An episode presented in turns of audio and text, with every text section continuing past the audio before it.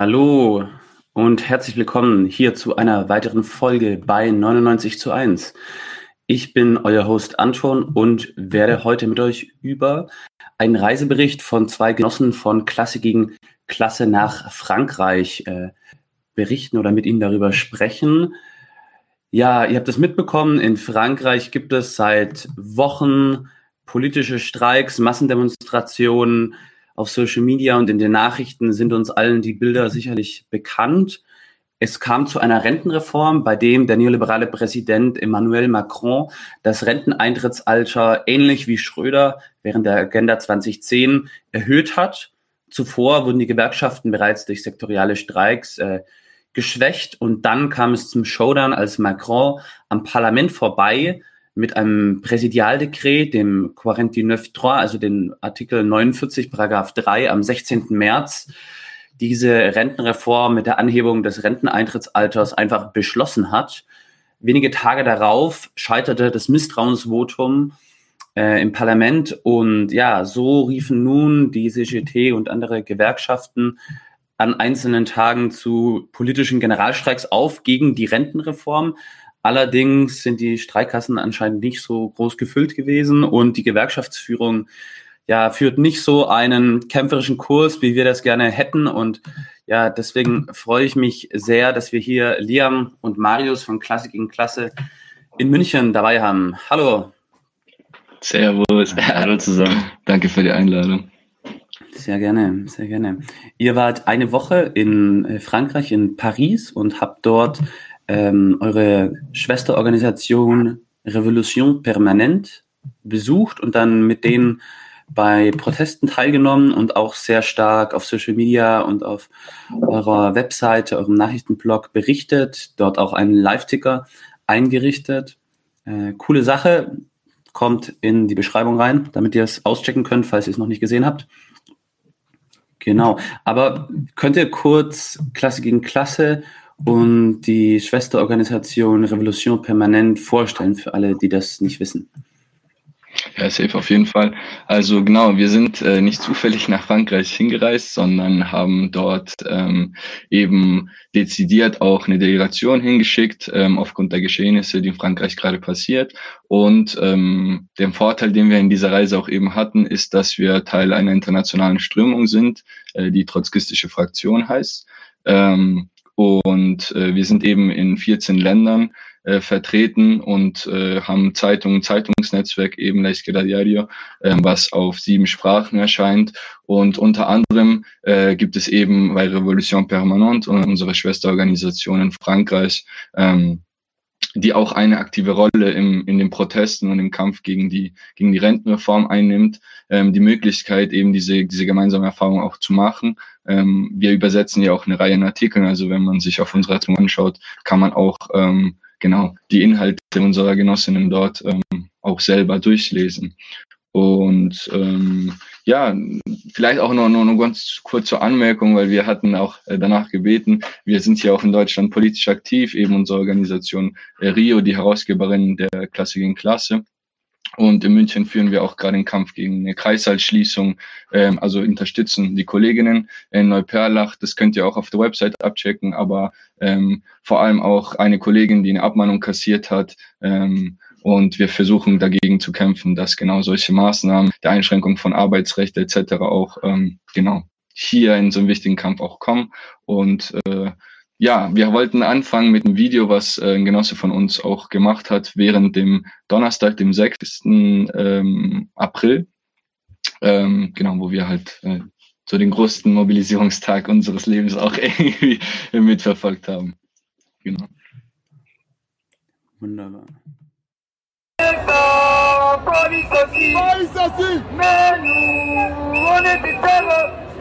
Les gars, ça redescend derrière, ils vont nous bloquer de l'autre côté.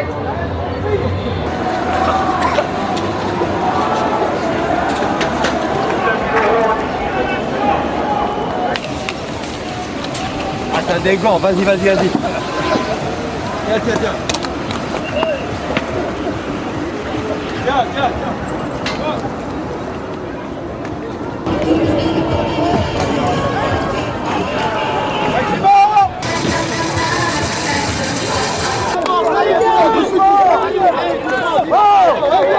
Allez. Allez,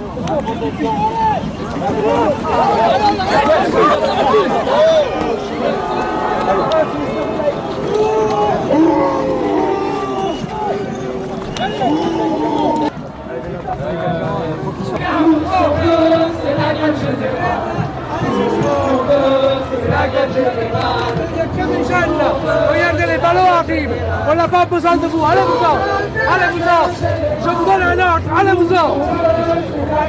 Allez-vous-en. Laissez ces gens manifester tranquillement. Jusqu'à 19h, ils ont le droit d'être là. Est-ce que c'est clair?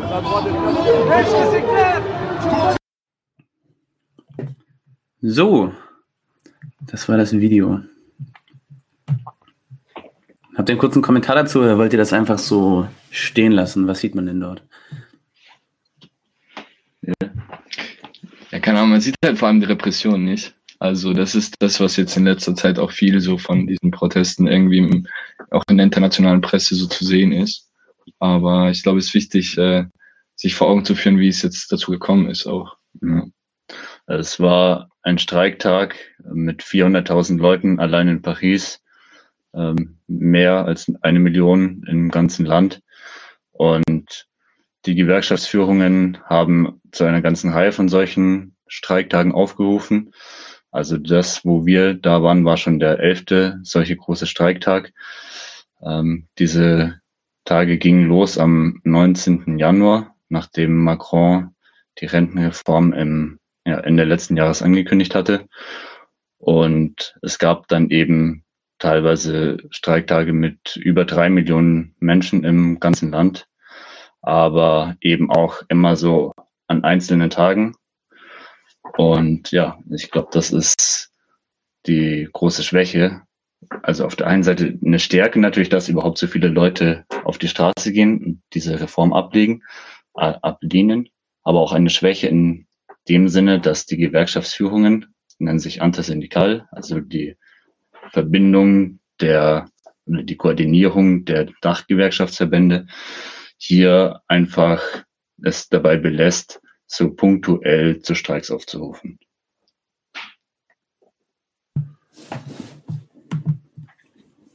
Ja, ähm, ich denke, wir können uns so ein Stück weit denken, vor welchem Hintergrund äh, ein neoliberaler Präsident in, in Frankreich diese Rentenreform veranlasst hat. Ähm, also Wettbewerbsvorteil und so weiter. Da möchte er sich in Deutschland anpassen und nachziehen.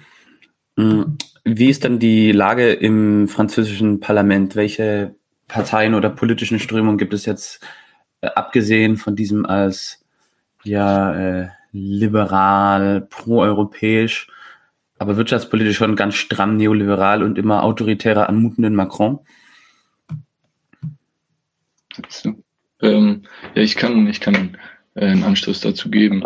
Genau, also es ist gerade ja auch so, dass das Parlament als äh, Institution eben durch dieses Gesetz K9.3 ähm, einmal umgegangen wurde. So.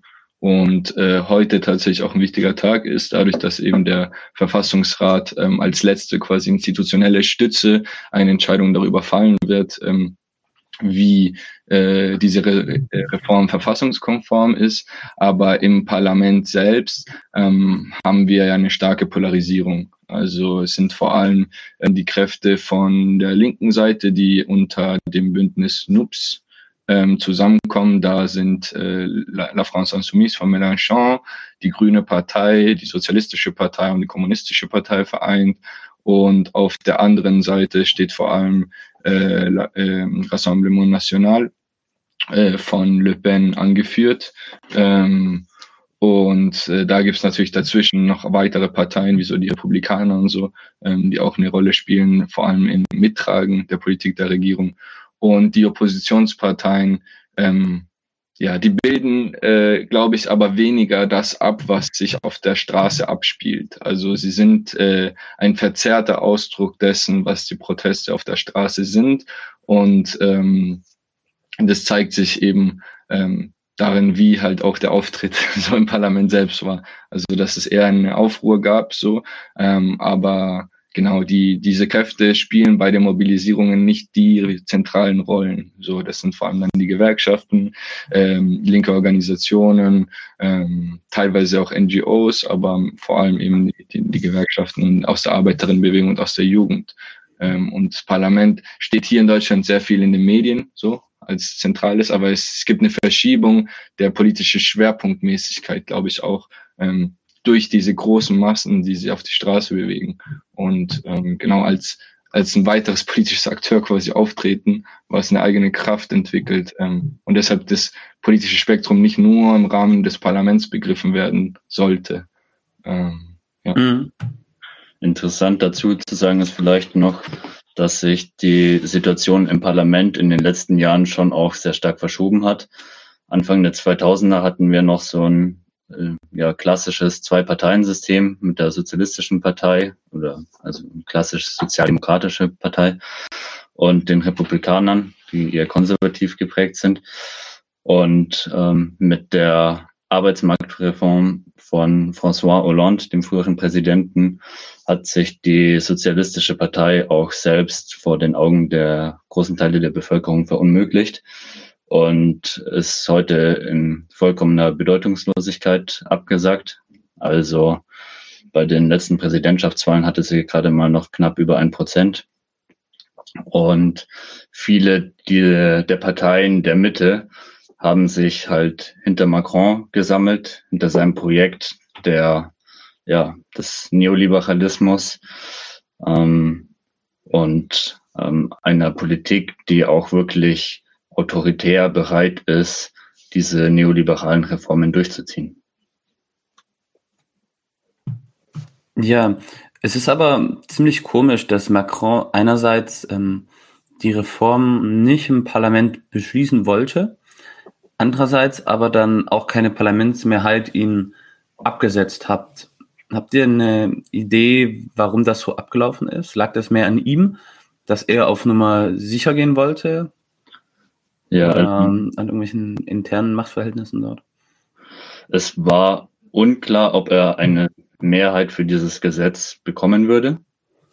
Und dann wollte er eben auf Nummer sicher gehen und hat diesen autoritären Paragraph angewendet, beziehungsweise seine Premierministerin Born hat das gemacht. Ähm, ihr steht dieses Verfassungsrecht zu. Und ähm, der Grund, warum er dann oder die Regierung dann trotzdem in den Misstrauensvoten nicht abgewählt wurde, ist, ist sicherlich in der Dynamik in der Straße zu sehen. Also man muss auch dazu sagen, die Misstrauensvoten wurden sehr knapp ähm, abgelehnt. Also 278 Parlamentarierinnen haben für die äh, für den Sturz der Regierung gestimmt. 287 wären nötig gewesen. Und ähm, auch wenn einige der Parlamentarierinnen vielleicht gegen die Reform waren, haben sie trotzdem die Regierung nicht äh, abstürzen äh, stürzen wollen, eben weil sie gesehen haben, nach der Anwendung des 49.3 gab es eine ja schon eine spontane große Wut auf den Straßen. Viele Jugendliche sind raus. Es gab Auseinandersetzungen mit der Polizei. Und in so einer Situation ist es natürlich dann auch für, ja, ich sage mal in Anführungszeichen, verantwortungsvolle Politiker, also im Sinne von Verantwortung gegenüber dem französischen Staat, ähm, nicht angemessen, hier eine Regierung zu stürzen und das Chaos dann äh, ja, zu befördern. Ja, und was waren eure Eindrücke von den Streiks? Was ist die Rolle der Gewerkschaften, vor allem der, der größten Gewerkschaft der CGT in Frankreich? Hm. Ähm, größer ist tatsächlich die CFDT. Also das ist eine Gewerkschaft, die sehr regierungsnah ist, aber die eigentlich nicht so ähm, bekannt tatsächlich ist in, hier in Deutschland, weil die CGT die deutlich kämpferischere Gewerkschaft ist.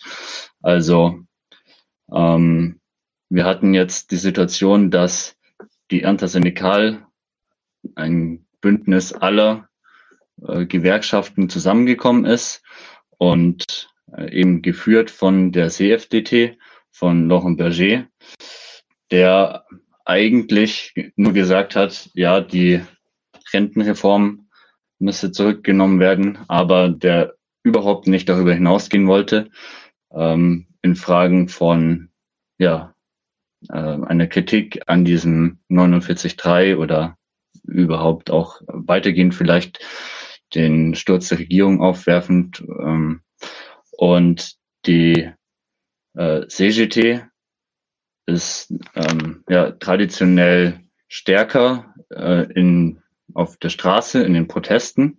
Also das hat auch mit ihrer m, traditionellen Verbindung mit äh, der, der Linken in Frankreich zu tun. Und ähm, ja, die waren auch bei Streiks und bei Blockaden von Werkstoren durchaus präsent. Äh, aber in, insgesamt hat die gesamte Antasyndical diesen Kurs ähm, mitgemacht, den Laurent Berger von der CFDT vorgegeben hat, nämlich äh, von vereinzelten Streiktagen mit dem Ziel, letztendlich überhaupt als Verpan äh, Verhandlungspartner von der Regierung und dem Präsidenten wahrgenommen zu werden. Also man muss sich das vorstellen. Ähm, seit dem 19. Januar haben die Gewerkschaften eine ganze Reihe von Großmobilisierungen durchgeführt, Generalstreiks. Und erst Anfang April hat die Regierung wirklich Gespräche dann geführt mit den Gewerkschaften. Ähm, also der soziale Dialog, wie wir ihn in Deutschland kennen, ist in Frankreich ja, viel schwächer ausgeprägt. Ähm, genau. Ich würde vielleicht noch eine Sache ergänzen, wenn es geht. Ja, ähm, also CFDT ist viel stärker in privaten Sektoren und die CGT viel stärker in staatlichen Sektoren, also strategischen Sektoren, vor allem Raffinerien, auch ähm, bei der Müllabfuhr. Ähm, aber was wir auf jeden Fall so gesehen haben bei Streikposten selbst auch, ist vor allem Leute von der CGT. Aber viele Basismitglieder, also auch nicht unbedingt jetzt die Leute, die äh, als Pressesprecherin auftreten in großen Fernsehern und so, sondern viele normale Arbeiterinnen, die dieser Gewerkschaft Teil sind. Und das ist etwas, was du bei der CFDT noch weniger siehst. Interessant ist dabei aber, vielleicht nur als letzter Punkt zu den Gewerkschaften da, ist, dass die CFDT die Rentenreform im letzten November, wenn ich mich richtig erinnere, als rote Linie gekennzeichnet hat auf dem Kongress. Dies allerdings aber nicht, weil die Führung das wollte, sondern weil sich die Basis der Gewerkschaft, äh, die halt in den letzten Monaten auf jeden Fall neue Mitglieder auch gewonnen hatte, ähm, sich durchgesetzt haben, als das etwas ist, wo man nicht verhandelt. So. Und das hat halt zu einem Druck geführt, dass diese Gewerkschaft, die eigentlich seit Jahren nicht mehr auf den Straßen wirklich sichtbar ist, plötzlich so eine wichtige Rolle einnimmt. Sehr interessant, ähm, was ihr da erwähnt habt, dass die CGT, also historisch stärker mit der politischen Linken, ich glaube auch mit der kommunistischen Partei verbunden ist an vielen Orten und dass sie halt in diesen strategisch wichtigen Bereichen stark ist. Also viel Infrastruktur, auch diese Öl- oder ähm, Kraftstoffantriebraffinerien. Da gab es ja diese Bilder auf Social Media und in den Nachrichten, dass die äh, gezielt bestreikt wurden und es dann auch äh, von der politischen Linken Unterstützung gab.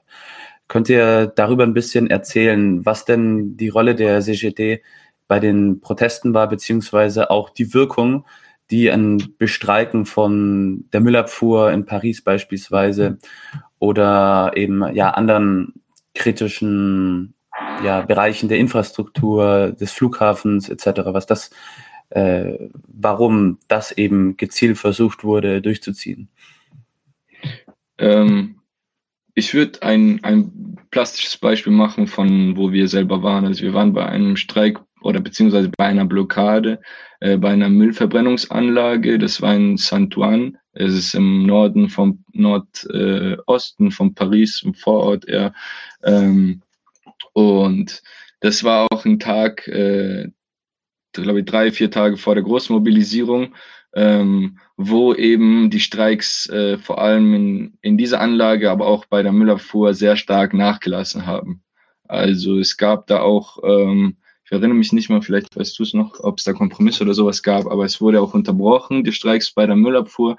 Das war auch etwas, was wir gesehen haben, als wir angekommen sind, dass diese Bilder von riesen äh, Müllsäcken ähm, entweder schon verbrannt wurden oder einfach wegen des Streiks nicht mehr, nicht mehr da waren. Aber bei dem Streikposten ähm, hat man schon Leute auch von der CGT gesehen. Es gab auch äh, äh, zum Beispiel eine Person von, ein Repräsentant von La France Insoumise und so. Es gibt schon Unterstützung, aber die Schranke war, dass ähm, die Beschäftigten selber von der Verbrennungsanlage halt nicht im Streik waren. Das heißt, es war eine Blockade, die eher von außen kam. Ähm, was, wofür sich die Arbeiterinnen wesentlich auch bedankt haben, so, weil es auch die Müllabfuhr dann gehindert hat, ähm, vor allem die, die staatliche, die dadurch keine Einschränkung gekriegt haben ähm, eben ein Zeichen oder zumindest ein, eine Bremse halt zu setzen. Aber das lief nicht als äh, offizielle Linie der Gewerkschaft.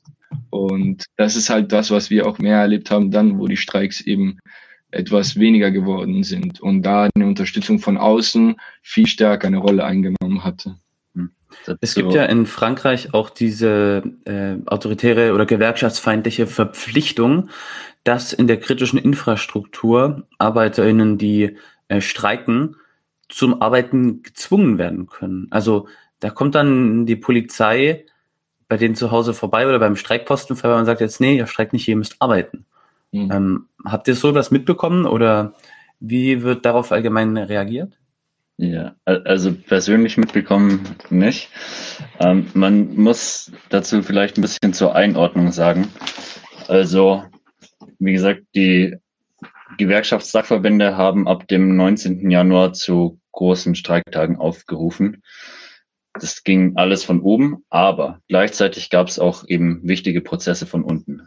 Und zwar verlängerbare Streiks. Das heißt, an vielen Orten haben die Beschäftigten selber ähm, regelmäßig abgestimmt, ob sie weiter in den Streik treten. Und das waren Bereiche wie eben Müllabfuhr, Transportwesen, Atomkraftwerke, Raffinerien, ähm, so etwas. Und ähm, diese Streiks von unten, die verlängerbaren Streiks, wurden dann gerade zum, ähm, zum autoritären Akt Macrons mit dem 49.3 sind sie nochmal deutlich ähm, ja, dyn dynamischer geworden. Und äh, das Ganze hat dann schon auch eine ähm, ja, es eskalative Situation sozusagen geschaffen. Ähm, und diese verlängerbaren Streiks von unten wurden halt von der Gewerkschaftsführung von oben überhaupt nicht unterstützt. Im Gegenteil, also Laurent Berger hat sich auch gegen diese Streiks ausgesprochen und ähm, ja, die Regierung hat alles unternommen, um diese Streiks zu brechen.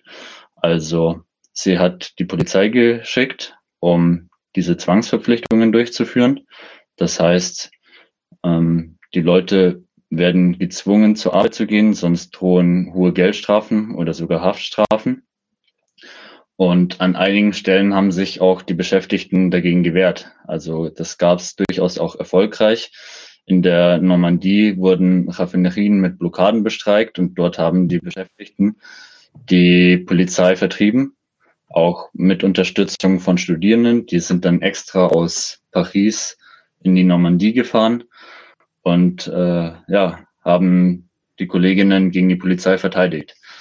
Äh, also das gab es durchaus. Und ähm, in den Tagen nach der Anwendung des 49.3 hatten diese verlängerbaren Streiks ihren Höhepunkt. Sie sind dann, äh, ja, viele von ihnen sind abgeflacht, äh, beziehungsweise mussten aufgegeben werden aufgrund der Polizeirepression und der Zwangsverpflichtungen, aber auch weil den Leuten schlicht das Geld ausgegangen ist. Also es gibt halt kein Streikgeld so von den Gewerkschaften dafür. Es wurden äh, zum Beispiel an den Universitäten gab es Streikkassen, wo Leute dann gespendet haben. Ähm, aber trotzdem, äh, ja, viele Streiks konnten eben darauf äh, daher nicht aufrechterhalten werden.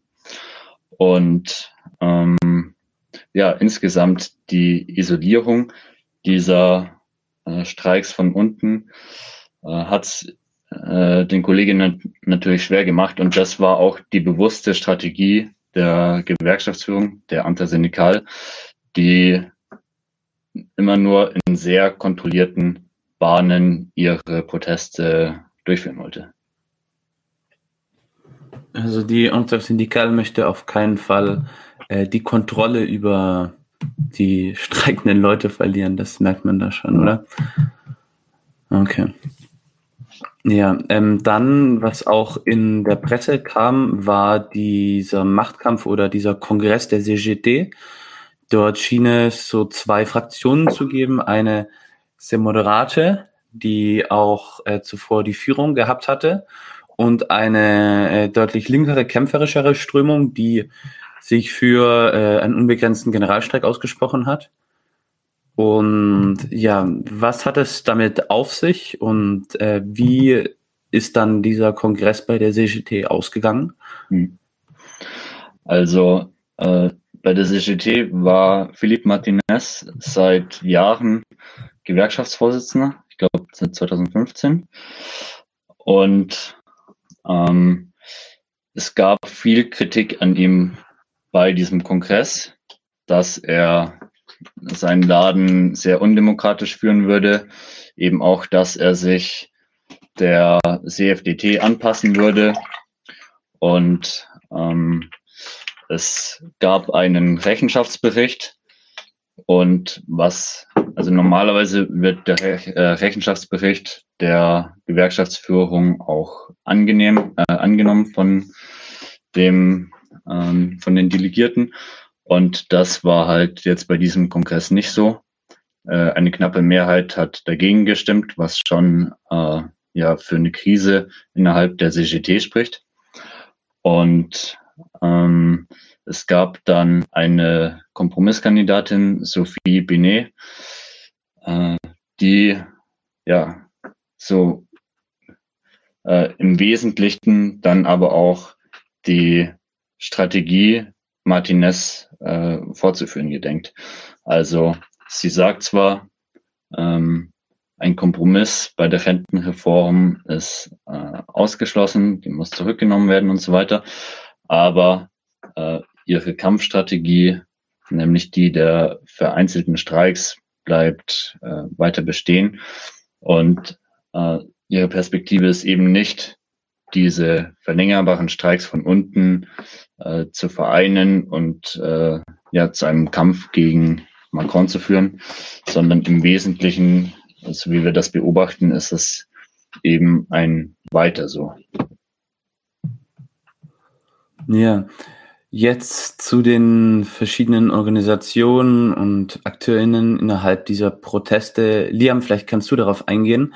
Ja. Wen gibt es denn so? Wer sind die wichtigsten, vielleicht auch politischen Gruppierungen dort? Ähm, ich würde äh, anfangen nicht mit den Gruppierungen, sondern mit den sozialen Akteuren. Ähm, weil wir haben jetzt besonders über die Arbeiterinnenklasse gesprochen, die halt eben als führende Kraft in dieser Bewegung aufkommt. Insbesondere aber die Sektoren, die gewerkschaftlich organisiert sind. Ähm, da hatte, ich weiß nicht, wie viel die Prozentzahl war, sechs Prozent oder sowas alle Arbeiterinnen. 8,9 Prozent. 8,9 Prozent. Also es ist nicht so von der Mitgliedschaft nicht so. Und es waren auch nicht nur Leute, die Mitglieder der, der CGT oder CFDT waren dabei. Ähm, aber man muss sagen, dass ähm, genau die Rentenreform für andere Sektoren der, der Bevölkerung ähm, etwas fern erschien. Also vor allem für Juristen und auch für Migrantinnen, die eh sagten, ja, ich muss eh schon mehr Jahre, ich muss eh schon bis 70 arbeiten, so das macht für mich keinen Unterschied, weil ich äh, bei den Beitragsjahren äh, von 41,5 äh, eh nicht hinkomme und auch wenn es 43 wären, so das ist nicht so meine Realität quasi. Und man muss sagen, dass ab äh, der Verwendung von dem 49.3 und dem Aufsteigen der Repression gegen die Mobilisierung eben diese Sektoren stärker eine Rolle angenommen haben bei den Protesten. Ähm, vor allem von der Jugend, äh, von Studierenden und ähm, auch SchülerInnen äh, gab es insbesondere in den letzten eineinhalb, zwei Monaten eine Stärkung der Mobilisierung, eine Stärkung der Vollversammlungen auch an Universitäten und eine Stärkung der Blockaden. Und ähm, man kann darin natürlich auch sehen, dass äh, politische Kräfte natürlich auch eine, eine Rolle drin spielen. Jugendliche sind jetzt auch nicht nur Jugendliche, sondern sind auch politisch denkende Menschen und ähm, sind auch parteiisch so. Nicht alle, aber äh, viele Jugendliche äh, versuchen in dieser Krisensituation, wo die Regierung eben auch so auftritt, eine Lösung für die Probleme, die sie sehen, ähm, ja, zu machen. Da gab es auch ein Video, was ziemlich bekannt in sozialen Medien geworden ist, wo das, wo so eine junge Frau so am, am Raven mäßig war und die hat so gerufen, so ja, äh, Rentenreform, Klima, das ist der gleiche Kampf. Also das hatte mir auch ein, ein Eisenbahner gesagt, als wir beim Streikposten, weil er hatte das als eine positive Referenz gesehen und ich glaube, die Rolle der Jugend ist da, ist da ziemlich wichtig. Ähm, was wir eher auf der Straße gesehen haben eben oder auch an Universitäten, ähm, sind äh, unterschiedliche politische Kräfte, einige, die eher aus dem autonomen Spektrum kommen, wo man aber natürlich, ähm, wie es meistens so ist, nicht genau weiß, wo die Leute her sind, so, ähm, die vor allem einen Fokus auf den Widerstand äh, vor allem physischer Art setzen. Ähm, einerseits zum Beispiel Blockade von Schulen und so, aber auch äh, den Straßenkampf ähm, sehr eindeutig. Ähm, und dann gibt's äh, weitere Kräfte an den Universitäten zum Beispiel gibt's das war für mich eine Neuigkeit, äh, aber es gibt so sogenannte äh, Studierendengewerkschaften. Ähm, das sind so Syndika äh, des Étudiants oder sowas heißt es. Und die sind so die Vertretung von, von Studierenden quasi, wie wir, es, wie wir es hier an den Universitäten kennen. Nicht so besonders links, sondern meistens sehr reformistisch so. Ähm, und die haben auch fast keine Rolle gespielt, obwohl sie bundesweit sehr stark aufgestellt sind in Frankreich. Ähm, unsere Genossen von äh, der Gruppe Le Point Levé, das ist die Jugendgruppierung eben dort von äh, RP, ähm, die haben auch eine wichtige Rolle gespielt. Die haben auch, aber vor allem auch in den letzten Monaten einige ähm, wie sagt man, Wahlen auch an den Universitäten gewonnen. Also zum Beispiel da, wo wir waren, Paris 8 in Saint-Denis, auch im Vorort im, in Banlieue in Paris. Äh, da haben die Genossinnen auch so den, äh, die Wahlen dort gewonnen. Und dann äh, ist ein starken Fokus eben die, der Organisierung von Vollversammlungen, der Organisierung von Aktionen, von Solidarität auch in Richtung von äh, Arbeiterinnen. Und ähm, genau, wir, wir können vielleicht dann später, würde ich nochmal zur Jugend was sagen, aber ähm, aber genau, also das so, so im Wesentlichen. So La France Insoumise hat nicht so stark eine Rolle gespielt, aber das so im Wesentlichen so ja, paar. Mhm. Ja. Ja, ähm, vielleicht zu den Autonomen kurz. Ähm, ja, die haben sich ja sehr stark auf den Widerstand gegen die Polizei fokussiert und haben ja generell den Ruf, immer da zu sein, wo es knallt. Inwiefern findet ihr das konstruktiv und wichtig oder ist das mehr, nimmt das mehr so insurrektionalistische Züge an, die dann unnötige Repressionen provozieren? Wie würdet ihr das ähm, bewerten?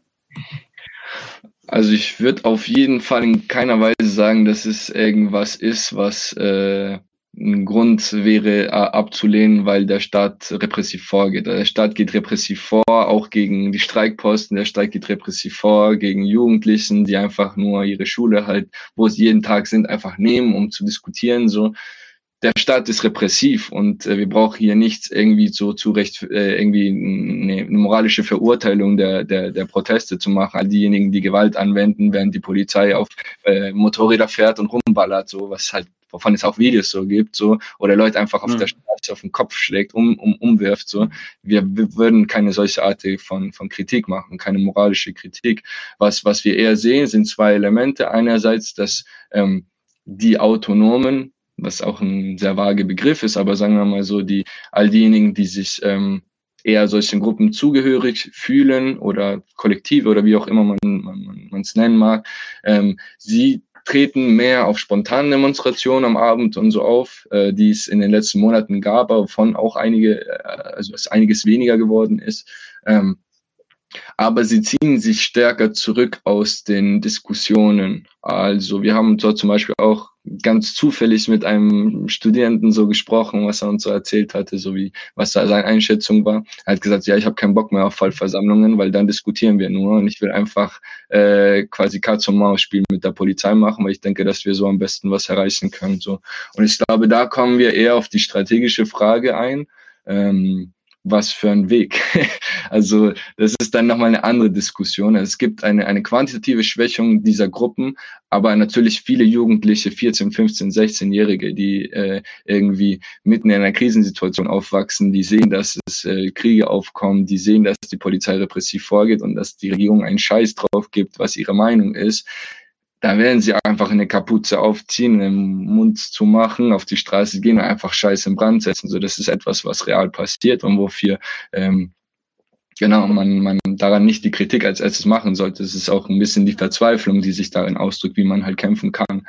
Und ähm, deshalb denke ich, dass es halt auch eine Schwäche der der, der autonomen Strömungen jetzt im Allgemeinen gesagt, wie gesagt, ein vager Begriff, aber ähm, was sich halt darin ausdrückt, dass äh, es erstens ähm, einen Mangel an Organisierung besitzt, so was äh, gerade jetzt im Rahmen der, der Diskussion, wie man weitermachen muss, sehr notwendig sind und weshalb die Vollversammlung ein starkes Element, vor allem bei Studierenden, weniger bei Schülerinnen sind.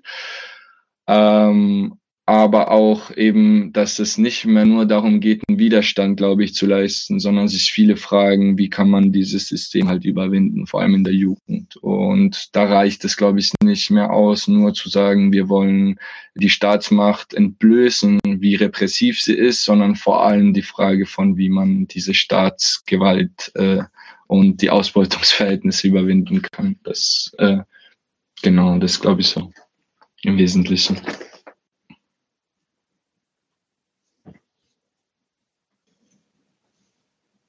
Ja. So, ich habe ein bisschen, jetzt geht's wieder. Ich hatte gerade eine schlechte Verbindung. Da, so viel zu den Autonomen. Ähm, wie sieht es denn bei eurer eigenen Schwesterorganisation aus? Wie sieht es bei äh, Revolution Permanent aus? Und ja, vielleicht könnt ihr was zu dieser Organisation sagen und auch zu ihrer Entstehungsgeschichte mit mhm. der NPA? Mhm. Ja, also unsere Schwesterorganisation war in den vergangenen Jahren Teil der NPA, das ist die Nouveau Parti Anticapitalist, also neue antikapitalistische Partei. Und das ist eine Partei, die ähm, ja ein Zusammenschluss verschiedener, ähm, ich würde sagen, trotzkistischer äh, Kräfte ist. Und zu ihrer Gründung 2008 war das ungefähr, ähm, hatte diese Partei noch 10.000 Mitglieder.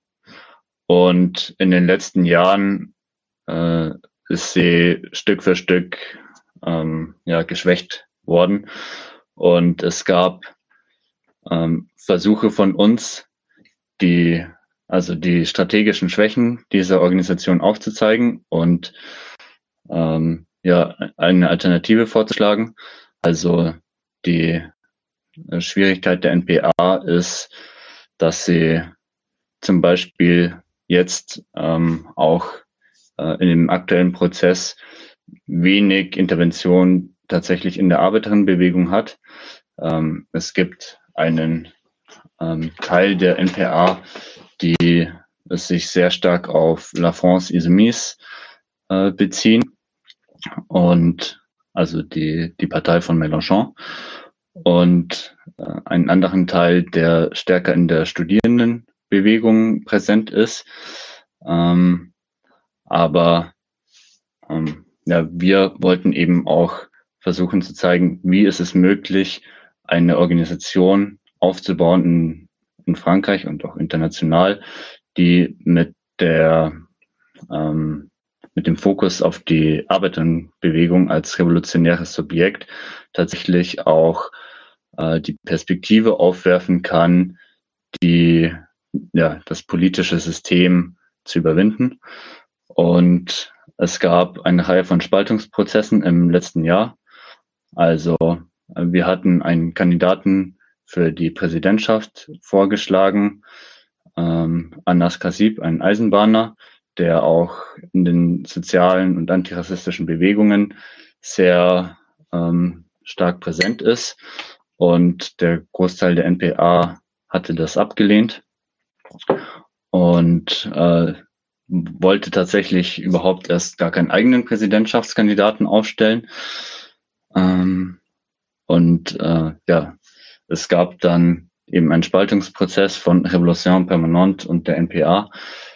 Ähm, und später im Jahr hat sich die NPA dann, also was von ihr übrig geblieben ist, auch nochmal in zwei äh, Organisationen unterteilt. Einmal die, äh, der Teil, der eben stärker an La France Insoumise an, äh, sich orientiert und ähm, ja, einen anderen Teil, der eben stärker auf die äh, Jugendbewegung achtet. Ja, ich glaube, das fasst es ganz gut zusammen. Also vielleicht nur um ein, ein Beispiel halt oder zwei Elemente dann noch hinzuzufügen.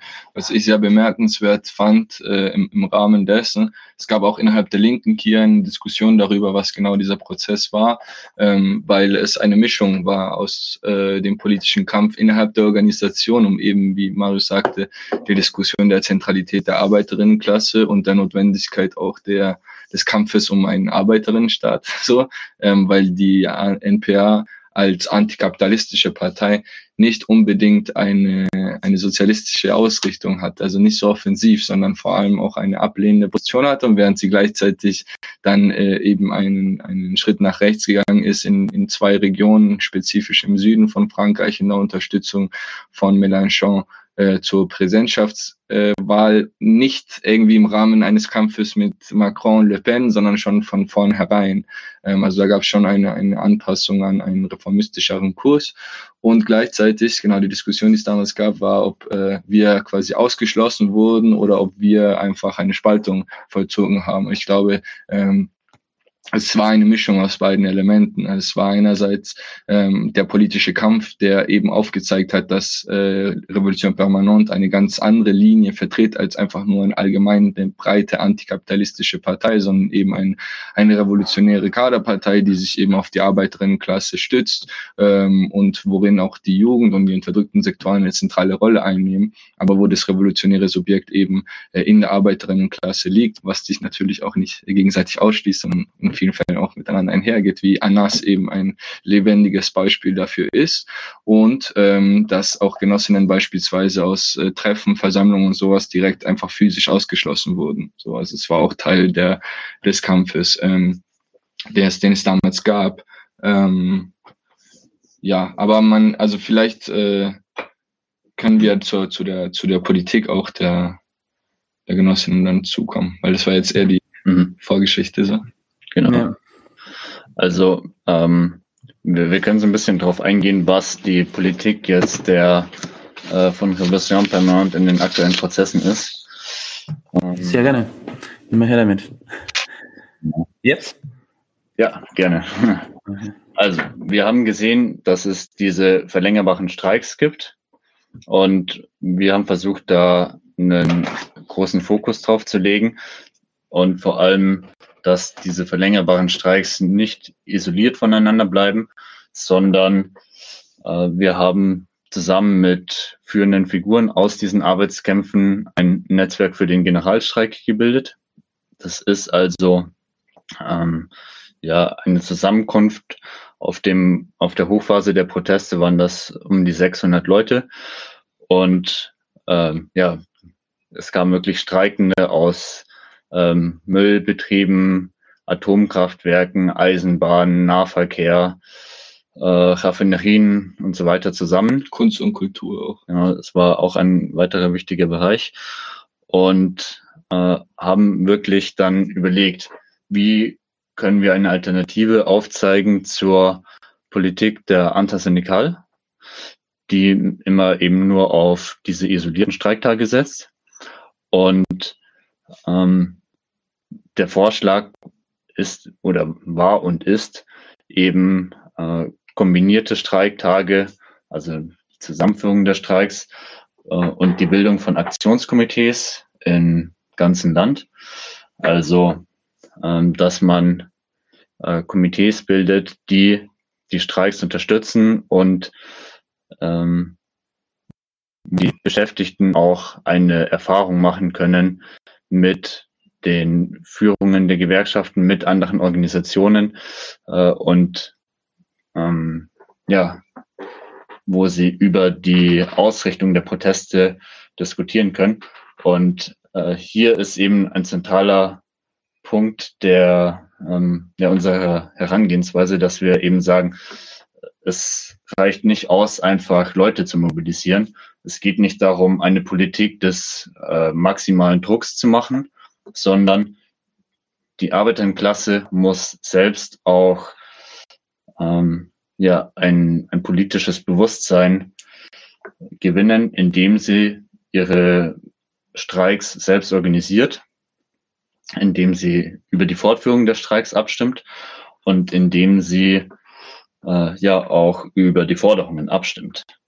Also ein, eine wesentliche Schwäche der Antisyndikal oder der Politik der Antisyndikal ist es ja auch, dass sie rein beschränkt ist auf die Frage der Rentenreform und überhaupt nicht versucht, diese Frage mit anderen Themen zu kombinieren, um tatsächlich weitere Teile der Bevölkerung zu gewinnen. Ähm, und die, das Netzwerk für den Generalstreik, das wir ähm, mit vorantreiben, äh, versucht eben auch weitergehende Forderungen aufzustellen. Also insbesondere die Frage der Löhne. Dort, also in Frankreich haben wir auch eine Inflation, die relativ hoch ist, ähm, weil die Frage der Löhne eben eine Frage ist, die es ermöglicht, äh, breitere Bereiche der Gesellschaft, die vielleicht sie, sich jetzt anhand der Rentenreform allein noch nicht mobilisieren lassen, auch anzusprechen. Oder es wurde auch diskutiert über die ökologischen Fragen. Also ähm, die Bereiche, die im Netzwerk für den Generalstreik aktiv sind, eben wie Energie, Transportwesen, Müllabfuhr, das sind ja Bereiche, die sehr stark auch äh, mit diesen mit der Umweltthematik zusammenhängen, wo in Frankreich große Diskussionen laufen über die ökologische Umgestaltung der Wirtschaft. Wir kennen das hier auch von Deutschland. Ähm, aber es gibt im Wesentlichen zwei Konzeptionen. Eine ökologische Umgestaltung von oben, die auch einen Arbeitsplatzverlust mitbringt, oder dass die Beschäftigten eben von sich aus sagen, wir wollen selber gestalten, wie die Wirtschaft funktioniert, wie wir produzieren, wofür wir produzieren und das Ganze auch ähm, umweltfreundlich und nachhaltig machen. Das sind Fragen, die aufgeworfen wurden, die aber, ich würde sagen, noch nicht zu Ende diskutiert werden können. Dafür ist dieser ganze Prozess ähm, noch in einem zu anfänglichen Stadium. Also ähm, man kann sagen, in diesem Netzwerk für den Generalstreik kommen schon die ähm, kämpferischsten Sektoren der Arbeiterbewegung zusammen, die auch ein sehr genaues Bewusstsein dafür haben, warum sie das tun und die ein Bewusstsein dafür haben, äh, dass die Proteste, die sie durchführen, eine ähm, ja, der, der gesamten Arbeiterinnenbewegung äh, eine Moral geben können. Ähm, aber es, also trotz dieser fortschrittlichen Aspekte, äh, sind es halt weiterhin noch relativ kleine Bereiche der, wenn man es gesamtwirtschaftlich betrachtet, so. Und ja, daher auch diese programmatischen Fragen, wie kommen wir zu einer Ausweitung? Das ist so ein Aspekt, den Revolution permanent macht, äh, wo wir uns engagieren. Ähm, ich weiß nicht, wir können auch äh, so ein bisschen noch zur Jugend vielleicht äh, näher eingehen. Ja, vielleicht bevor wir zur Jugend kommen, ähm, einfach weil es jetzt vielleicht gerade reinpasst, äh, in einem Klasse gegen Klasse Artikel wurde von einem vorrevolutionären Moment gesprochen. Und das, was du gerade mit den Komitees erzählt hast, das hat so mich daran einfach ein bisschen erinnert. Was versteht ihr denn darunter? Ähm, und was sind die Schlussfolgerungen daraus, die ihr daraus zieht? Mhm. Okay, dann. Ähm, also dazu ist, glaube ich, nochmal wichtig, die Situation in Frankreich insgesamt zu betrachten. Also wir haben mit dem 49.3 eine enorme politische Krise von oben. Ich habe hier auch ein Zitat von Charles de Courson, das ist ein Abgeordneter von der Zentrumspartei, der sagte nach der Anwendung des Dekretes, sicher ist, dass diese Regierung nicht mehr regierungsfähig sein wird. Also ähm, man sieht so auf der einen Seite die Krise des politischen Systems und in der Situation, wo Emmanuel Macron noch vier weitere Jahre äh, Präsident sein wird oder will, werden wir sehen. Und ähm, auf der anderen Seite gibt es eine starke Infragestellung der Regierung oder des politischen Systems insgesamt von unten. Also die Anwendung dieses autoritären Dekrets hat eine enorme Wut erzeugt, hat spontane Proteste in ganz Frankreich ähm, entfacht, also wo es auch äh, militante Auseinandersetzungen mit Polizei gab. Ähm, ich glaube, in Bordeaux wurde auch ein Rathaus zum Beispiel angezündet und äh, dann verbunden da, mit diesen Protesten gab es auch die äh, verlängerbaren Streiks der Basis und es war zumindest äh, die Woche nach der Anwendung des 49.3 so eine Situation, wo man das Gefühl hat, da gerät gerade etwas außer Kontrolle in Frankreich. Vor allem da gerät die Mobilisierung der Gewerkschaftsbürokratie außer Kontrolle. Und wir haben das als einen vorrevolutionären Moment betitelt, ähm, beziehungsweise das ähm, schreibt unser Autor Juan Chingo von Revolution Permanente, der eben sagt, okay, ähm, klar, es ist jetzt noch keine revolutionäre Situation. Revolutionär hieße nicht nur ein möglicher Sturz der Regierung, der im Raum steht, sondern äh, revolutionär im Sinne von ein möglicher Sturz des politischen Systems als Ganzes, der fünften Republik, wie sie heute in Frankreich besteht. Ähm, aber ähm, also da sind wir eben noch nicht. Wir haben es mit einer vor, mit einem vorrevolutionären Moment zu tun. Das heißt, die äh, subjektiven Faktoren, die politische ähm, Parteinahme der Arbeiterbewegung in diesem Prozess ist noch nicht weit genug vor, vorangeschritten, um tatsächlich auf eine revolutionäre Situation zu kommen. Das heißt also, ähm, es bräuchte eine revolutionäre Partei, die in der Arbeiterinnenbewegung verankert ist, um tatsächlich hier äh, einen Schritt weiter zu gehen. Und wir haben es auch nicht ähm, vorrevolutionäre Situation genannt, im Sinne von einer Situation, die sich über viele Monate erstrecken kann, sondern erstmal nur einen Moment. Es waren jetzt ein, zwei Wochen, wo man gesehen hat, okay, da, da brennt es einfach in Frankreich. Und wo es eine Dynamik gibt und wo die Frage dann eben offen war. Entwickelt sich das Ganze weiter? Schlittert die Regierung noch tiefer in die Krise oder schafft sie es, die Situation zu beruhigen? Und mit Hilfe der Antasyndikal ist es eben gelungen, die Situation erstmal äh, abzuschwächen. Aber ähm, ja, die, die Sache ist, dass das politische Regime weiterhin angezählt ist. Also es kann jederzeit auch wieder zu ähm, Fehltritten der Regierung kommen, zu ähm, Problemen von außen, also in der Außenpolitik. Ähm, wir haben es ähm, mit dem Ukraine-Krieg gerade zu tun. Ähm, oder auch wirtschaftliche Faktoren, die darauf wirken können, dass sich das Ganze wieder anheizt. Und ich denke, dass wir auch in den kommenden Jahren davon ausgehen müssen, dass Frankreich eben äh, ja in Bewegung bleibt. Mhm. Ja, das heißt, es hat diesen vorrevolutionären Moment gegeben, aber der wird jetzt von den Gewerkschaften abgewürgt. Ähm, habt ihr Lust daraus, eine kleine Schlussfolgerung zu ziehen, was denn die Rolle von Gewerkschaften im Kapitalismus in der Regel zumindest ist und weshalb es vielleicht auch eben die revolutionäre Partei eben braucht?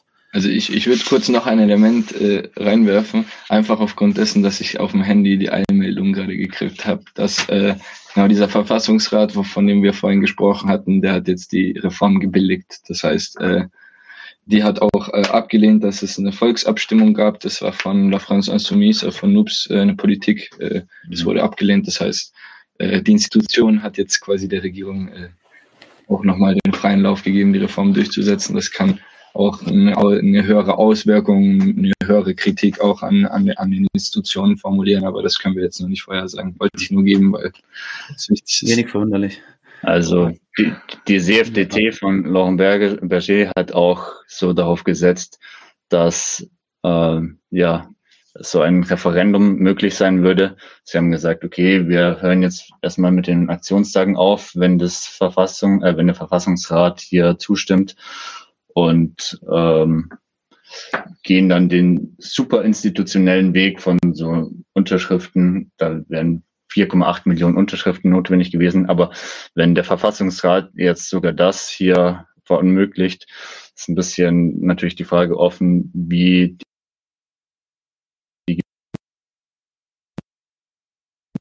äh, Laurent Berger und Co. hier auch komplett ähm, darauf verzichten, weiterzumachen. Ähm, ich würde zu deiner Frage zur Stellung der Gewerkschaften im Kapitalismus ein Zitat bringen von Leo Trotsky, dem russischen Revolutionär. Der schreibt in seinen äh, Notizen die Gewerkschaften in der Epoche des imperialistischen Niedergangs von 1940. Der Monopolkapitalismus ist immer weniger gewillt, sich mit der Unabhängigkeit der Gewerkschaften abzufinden. Er verlangt von der reformistischen Bürokratie und der Arbeiteraristokratie, dass sie sich vor den Augen der Arbeiterklasse in seine politische Polizei verwandeln. Also in diesem kurzen Abschnitt ist eigentlich die Rolle, die jetzt die Gewerkschaftsführung in Frankreich einnehmen, ganz gut beschrieben. Ähm, Sie versuchen, Mobilisierungen zu bremsen.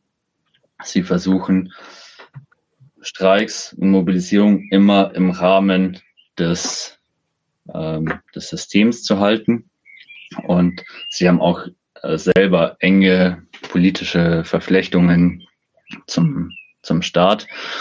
Und ähm, ja, der, der Staat ist auch in, ja, nicht dazu bereit, äh, unabhängige Gewerkschaften zu akzeptieren. Also unabhängig im Sinne von, dass sie wirklich die Interessen der Arbeiterinnenklasse voll und ganz vertreten.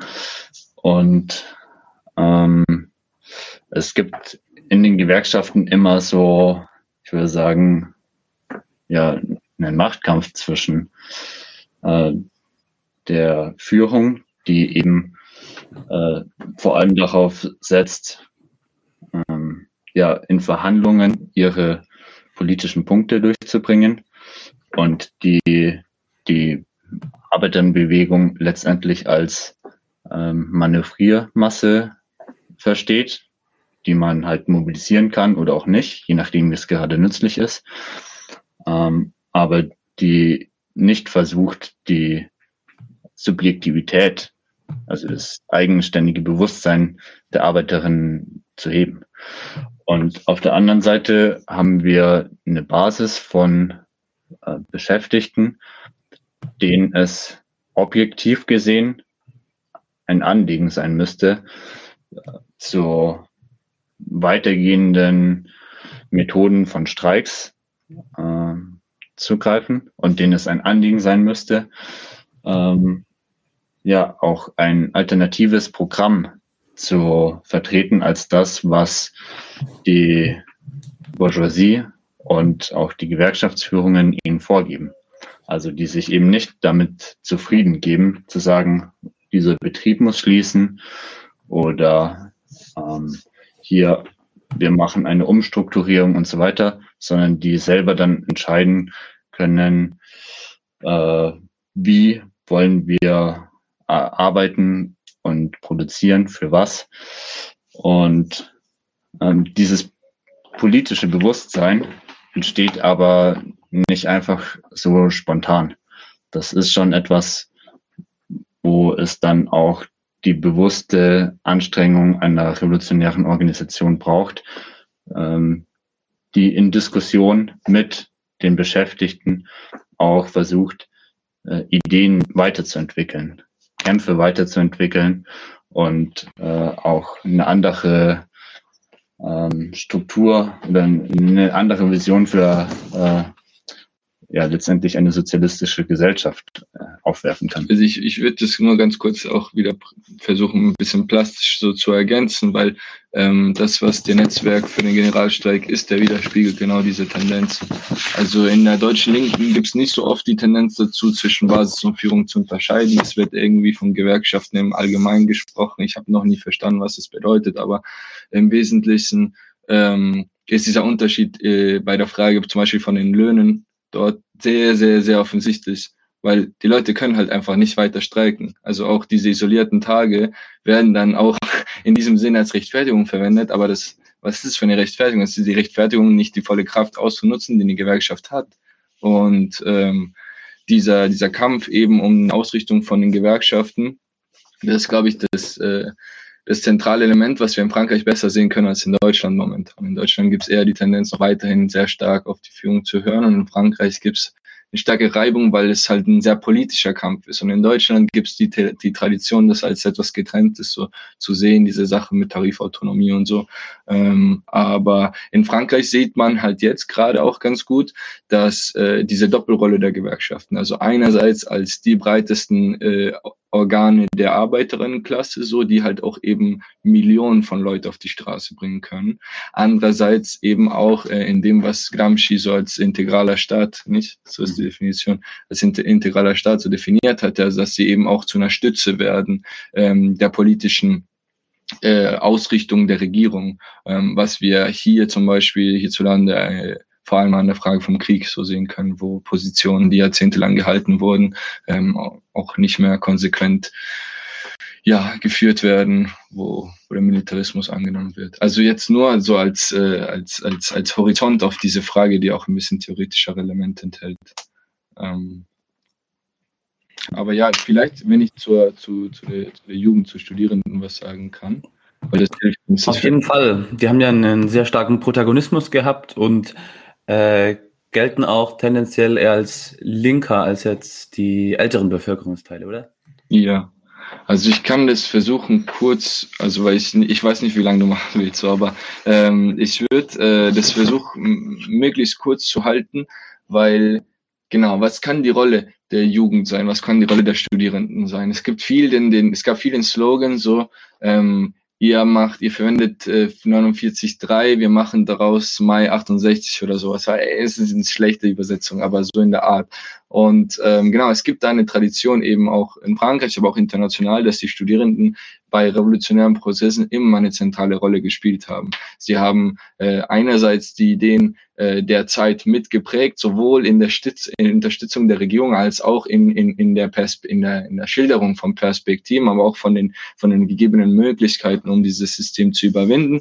Ähm, klar, man kann von der russischen Revolution und so sprechen, aber das wäre jetzt zu weitgehend. Im Wesentlichen sehen wir in Frankreich, aber was sich halt hervorgehoben hat am Anfang, die Tendenz auch an den Orten äh, Vollversammlungen durchzuführen. Das ist ein sehr wichtiges Element. Das, das gibt es in Deutschland als Tradition, äh, wurde schon ziemlich abgeschnitten so. Aber in Frankreich gibt es diese Tradition. Und äh, sie wurde tatsächlich auch durch die Corona-Pandemie, das war eine, eine interessante Diskussion auch mit Genossinnen, so durch die Corona-Pandemie äh, gab es nicht nur einen Rückgang irgendwie in der in der Bildung äh, im Sinne der, der akademischen oder schulischen Laufbahn, sondern auch in der, in, in der Bildung des politischen Bewusstseins. Und äh, zum Beispiel Vollversammlungen waren ein Element, was viele Jugendliche davor gar nicht kannten. Und jetzt im Rahmen dieser Proteste als eine Erfahrung erlebt haben, wie Demokratie, äh, eine regelmäßige Demokratie, sagen wir mal, nicht nur jede vier Jahre, sondern jede Woche halt sein kann, indem man offen schildert, was für Anliegen man hat, indem man offen Positionen bezieht, zu welche Schritte man unternehmen sollte. Und das ist etwas, was sehr stark auch in Richtung der Arbeiterinnenklasse sein kann. Und das ist auch eine wichtige Rolle, die die Studierendenschaft einnehmen kann. Und zwar weitere Forderungen, weitere Perspektiven zu artikulieren, die die Gewerkschaftsführungen nicht, äh, nicht machen werden. Da hatte ich zum Beispiel äh, aufgeworfen, oder es gab den, in, in Montpellier zum Beispiel am 31. März 1000 Studierende und auch Beschäftigte, die machen das meistens eben als, als gemeinsame Versammlungen, auch wo wir in Paris 8 äh, waren, war das genauso. Am 4. April zum Beispiel auch in, in Paris äh, 1, in Dolbiac auch 1000 Leute. Also es sind wirklich groß gefüllte Räume so. Und ähm, dass äh, die Regierung da auch, und das stand in den Nachrichten hier nirgendwo, das haben wir erst dort, erfahren, die Woche bevor wir angekommen sind, hat die Regierung durch die Universitätsverwaltungen äh, die Schließung von Universitäten als Mittel genutzt, um diese Organisierung zu bremsen, um diese Mobilisierung zu bremsen. Also das heißt, da sieht man auch, dass die Universitäten, äh, wie, wie man von, von, von alleine behauptet wird, nicht isolierte Räume der Gesellschaft sind, sondern mittendrin stehen und sie auch äh, die, die Widersprüche in einer verzerrten Art und Weise auch äh, darstellen. Und ähm, meiner Meinung nach sollten, wollte ich noch drei Elemente dazu hinzufügen, die, die hilfreich sind, um die Rolle der Studierendenschaft zu verstehen. Einerseits ähm, der Kampf äh, gegen die äh, Repression, also den 94, äh, 49.3 hat ja die diese Wut aufkochen lassen in der Jugend, so die viele Schulen auch eben äh, wurden blockiert und so. Das ist als Subjekt quasi im Kampf auch stärker aufgekommen als zuvor, weil die Rentenreform für viele Jugendliche zu fern erschien und, und, und diese Repression auch viele Jugendliche so aus den Banlieues, wo es halt so alltäglich ist, so mit Cops, so diese Auseinandersetzung zu haben, dann halt zu sehen, okay, hier gibt es eine große Masse, wir werden dazu teil werden und gegen die Repression vorgehen. Ähm, dann andererseits ist die Frage der Prekarisierung, wo die Regierung jetzt auch einen kleinen Manöver gemacht hat, der auch ein bisschen lächerlich ist. Aber in Frankreich ist es so, dass an Universitäten bei Essensausgaben Riesenschlangen sind. Also da findet man auch im Internet einige Videos dazu, dass Studierende sich nicht mal so das Essen leisten können, weil ihre Miete zum Beispiel so hoch ist. Ähm, und da hat die Regierung versucht, jetzt vor kurzem einen Move zu pullen, dass sie halt äh, so die sogenannte Student Studierendenbörsen äh, mit äh, 37 Euro erhöhen wollte. Das ist weniger als die 200 Euro, die wir hier gekriegt haben. Und das ist auch noch weniger, weil äh, es nur einen kleinen Anteil der Studierenden tatsächlich dann betreffen wird. Aber so hat die, die Regierung versucht, ähm, genau die, die, die Jugend und die Studierenden von dem Eintreten in die Proteste ein bisschen zu, zu bremsen. Ähm, aber was meiner Meinung nach das wichtigste Element ist, äh, wie Marius ja schon sagte, so die, die, die Schranke der, der Gewerkschaftsführung liegen vor allem darin, die, die Bewegung selbst auf, auf die Frage der, der, der Renten zu beschränken. Und ich glaube, die Jugend kann da voll die fortschrittliche Rolle einnehmen. Und die Universitäten sind da halt ein, ein, ein, ein zentraler Ort, wo eben nicht nur viel über Ideen und so diskutiert werden, sondern auch wo Jugendliche irgendwie auch an, an der Vorstellung ihrer, ihrer, der Gesellschaft, von der sie Teil sind, auch ähm, in politischen Forderungen ausdrücken können.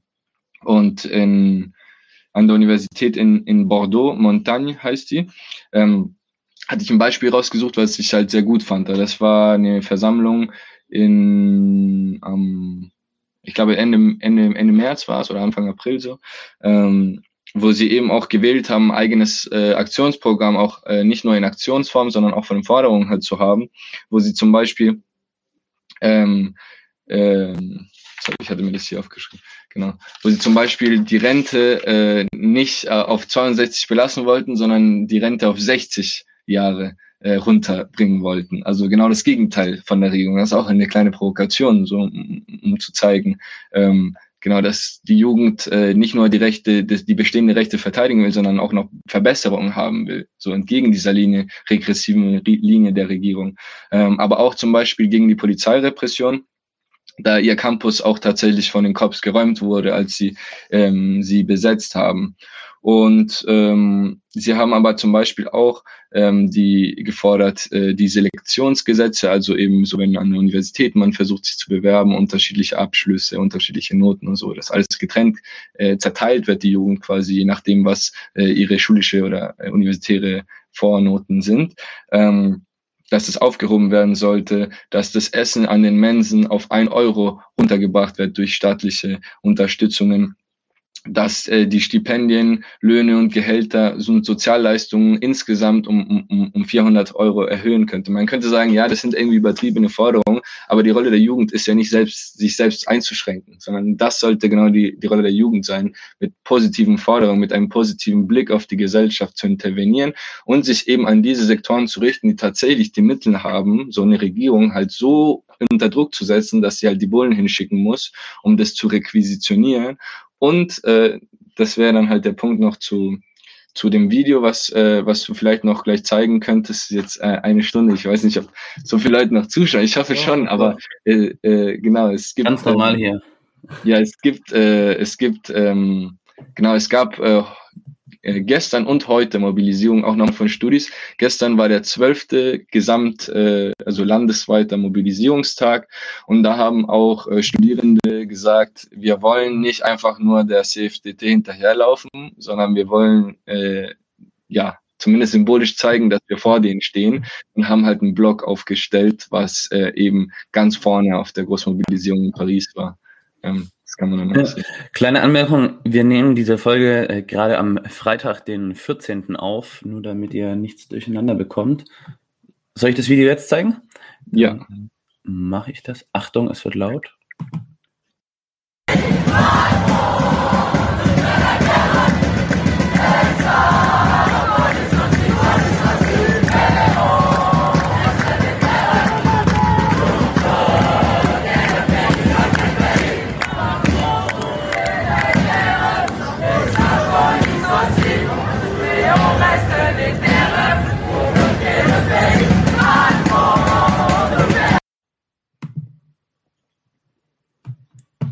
Habt ihr das gut sehen können? Absolut. Ja. Habt ihr das gut sehen können, das Video? Ja, wir schon, ja. Ich weiß nicht, ob die Zuschauer, aber wir haben es gut gesehen. Okay, ne, weil ich bei mir gerade nicht so genau, das schaue ich dann im Nachhinein an. Ja.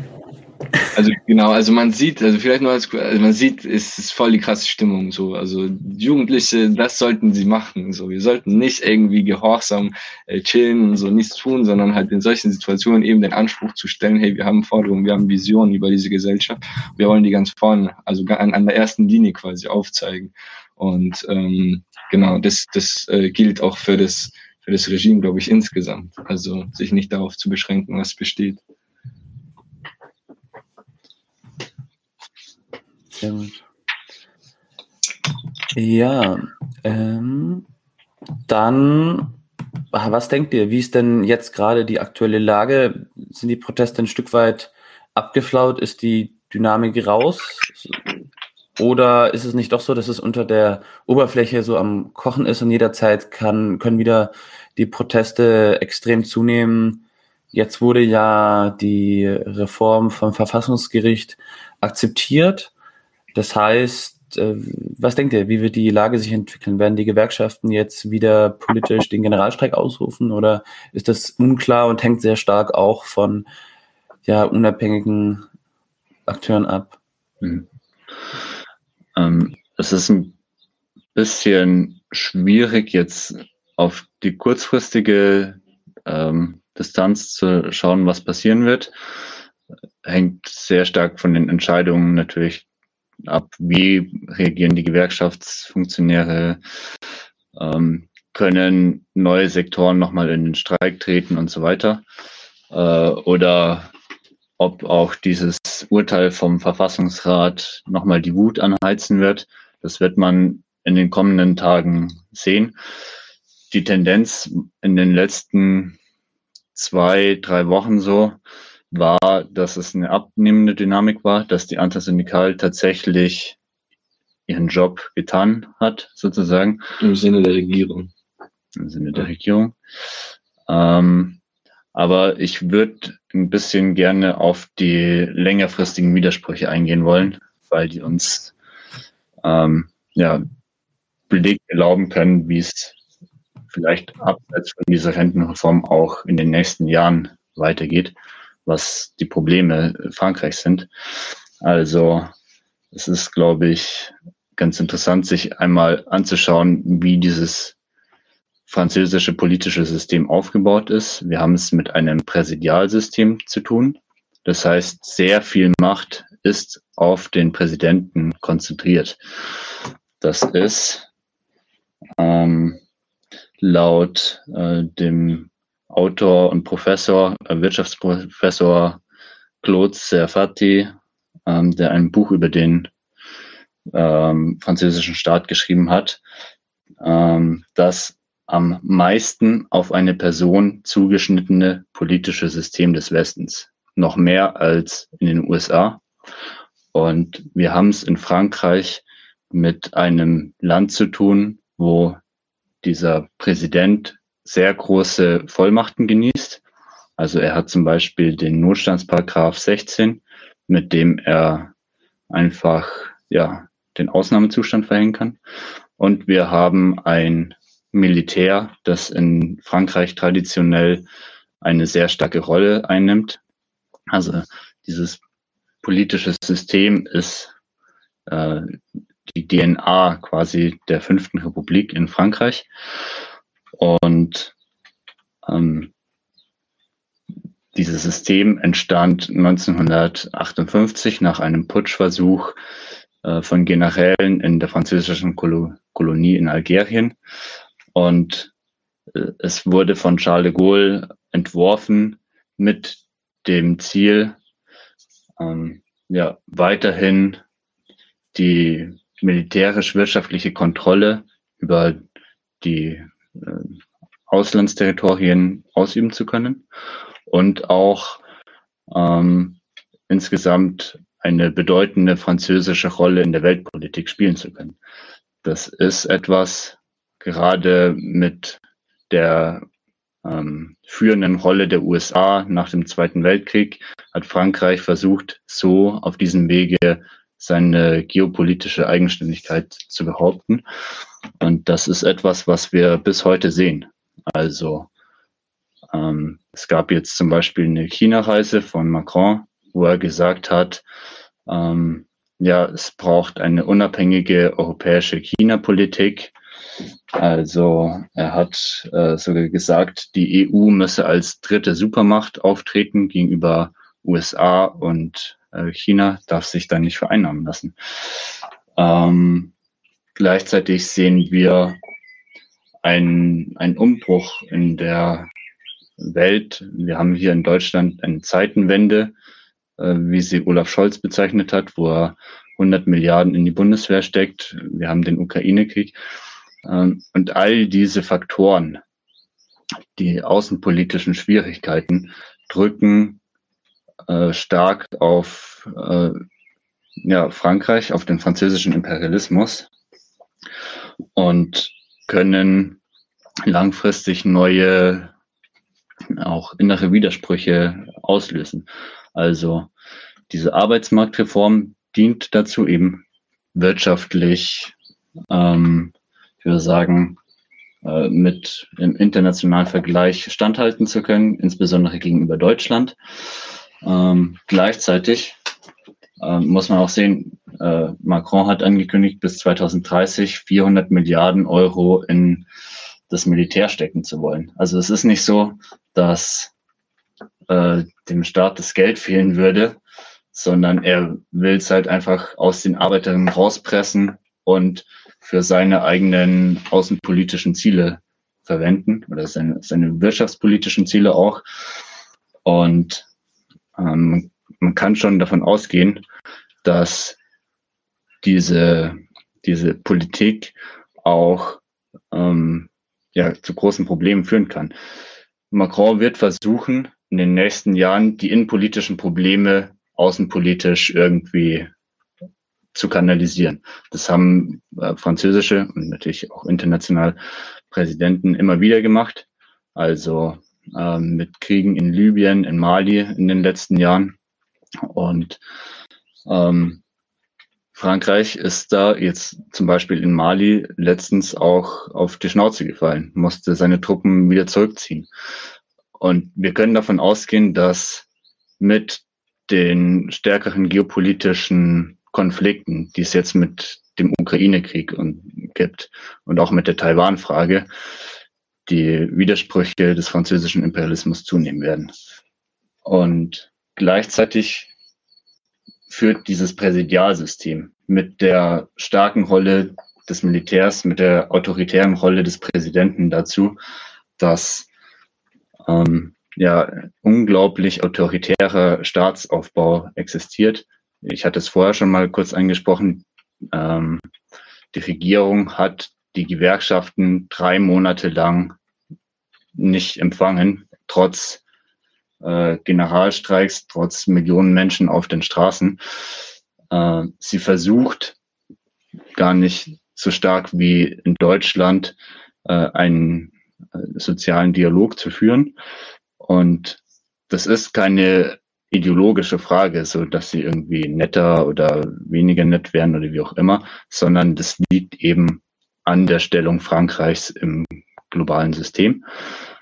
Ähm, und ja, die, dieser autoritäre Staatsaufbau wird auch von insbesondere von der Jugend halt abgelehnt. Viele Jugendliche fühlen sich sehr entfremdet.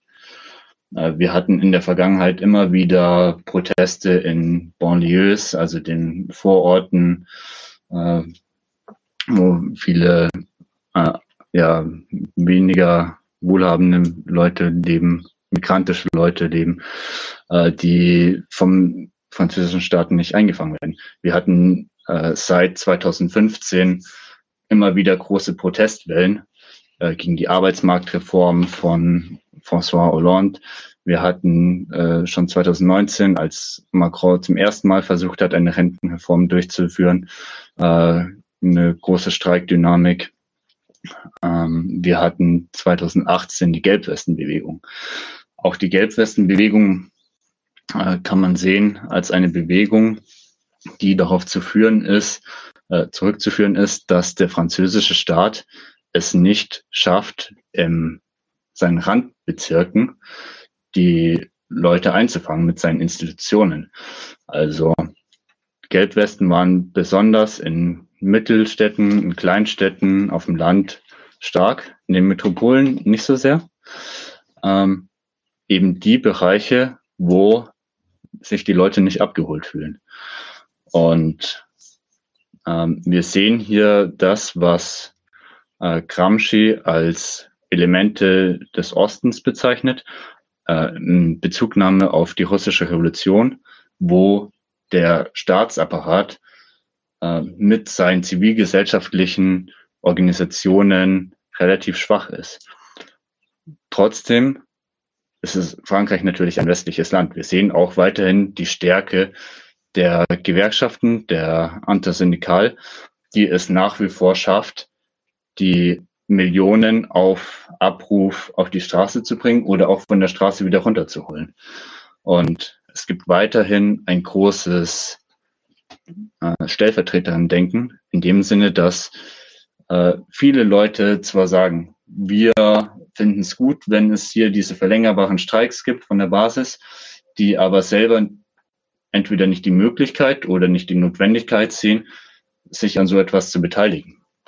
Und ähm, die Gewerkschaftsführungen schaffen es weiterhin, hier äh, Kontrolle auszuüben. Und um das zu brechen, äh, ist es eben so notwendig, dass es ähm, die Elemente der Selbstorganisierung der Arbeiterbewegung gibt, die diese Netzwerks, äh, das Netzwerk für den Generalstreik, die Aktionskomitees, die äh, es eben der Arbeiterklasse erlauben, auch über ja, die bloßen äh, Tagesprobleme hinauszudenken und äh, eine eigene politische Kraft zu formulieren. Das ist, was wir sagen, äh, wir wollen eine revolutionäre Partei aufbauen, die sich daraus speist aus den fortschrittlichsten äh, Teilen der Arbeiterbewegung, den kämpferischen Sektoren, die bereit sind, ähm, ja letztendlich eine Vision aufzuzeigen, wie diese fünfte Republik mit ihrem autoritären Staatsaufbau überwunden werden kann und ähm, ja, wir eine ganz andere Gesellschaftsform auch denken können. Ja, ähm, ich denke, das hat das Gespräch hat bis jetzt schon eine gute Übersicht gegeben ähm, zur Situation in Frankreich, aber es finden ja auch viele Klassenkämpfe international statt. In Deutschland äh, hat Verdi vor allem im Verkehrssektor mal kurz äh, an einem Montag das ganze Land lahmgelegt. Netterweise ist aber ganz früh angekündigt und ja, auch im UK gibt es Streiks. Ähm, auch äh, in Griechenland gab es einen Generalstreik, kommt auch bald nochmal eine Folge dazu bei uns. Und ja, so ja, kämpfen eben Gewerkschaften gegen die Inflation. Und gibt es gewisse Parallelen, die ihr dazu rausziehen könnt, gerade auch zu anderen europäischen Ländern und vielleicht auch Unterschiede? Ja, ich, ich würde ich würd, äh, würd anfangen.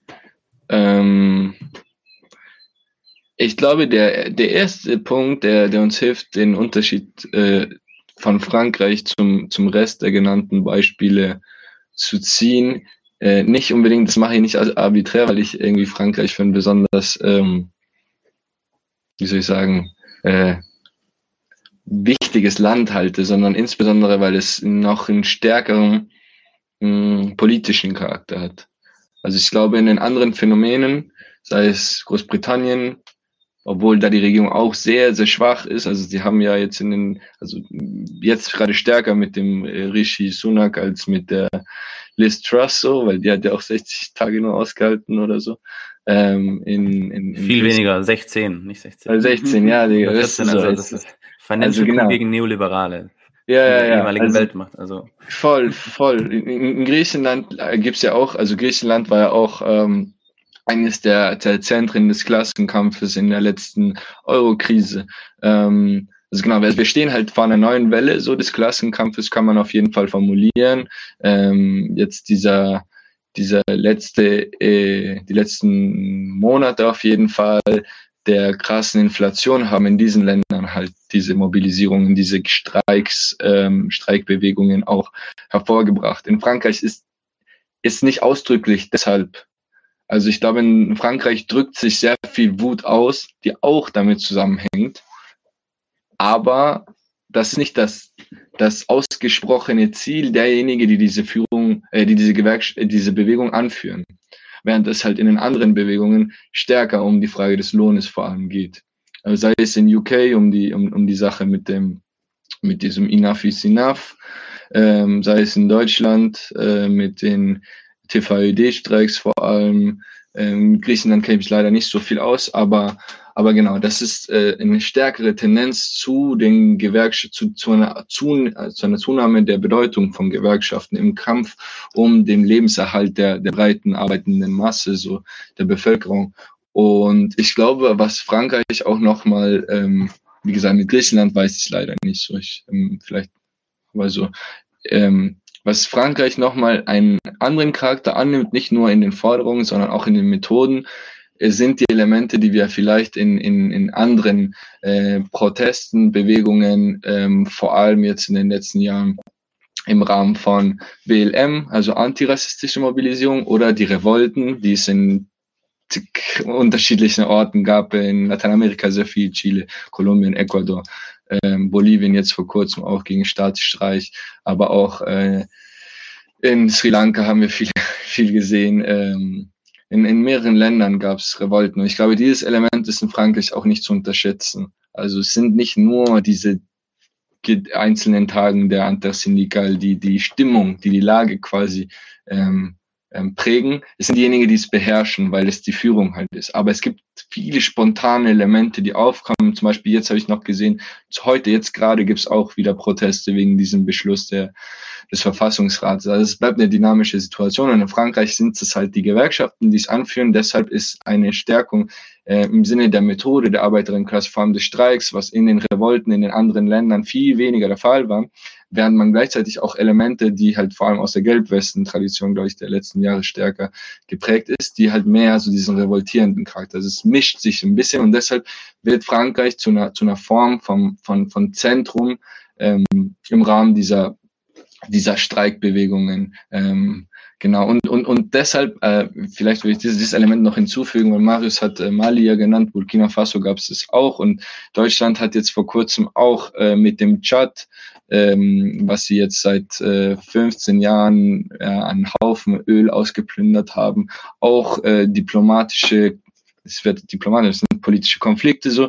wo sie auch ausgewiesen, sie haben auch ausgewiesen, äh, Chad hat ausgewiesen deutschen Diplomaten und Deutschland hat jetzt auch die Diplomatin von Chad ausgewiesen. Also es gibt auch einen Bruch in der, in der Form, äh, wie die imperialistische Politik ähm, als Selbstverständlichkeit in den letzten Jahrzehnten geführt wurde, ähm, mit Regierungen aber, die sich vor allem auf Militärjuntas so stützen, auf, auf, auf eine sehr ähm, undemokratische Form äh, der, der Regierung, die trotzdem gestützt wird, weil dieses, diese, diese Wut, dieser Hass gegen die imperialistische und kolonialistische ähm, ja, Vergangenheit und Gegenwart der Länder, in denen wir zumindest gerade uns befinden und wo wir auch in Frankreich waren, ähm, die führt aber auch, glaube ich, dazu, dass dieses Phänomen, was wir gerade in Europa sehen, ähm, vor allem in, in, im Sinne der Mittel, also der Streiks, ähm, zu, ein, zu einem wichtigen Beispiel werden kann.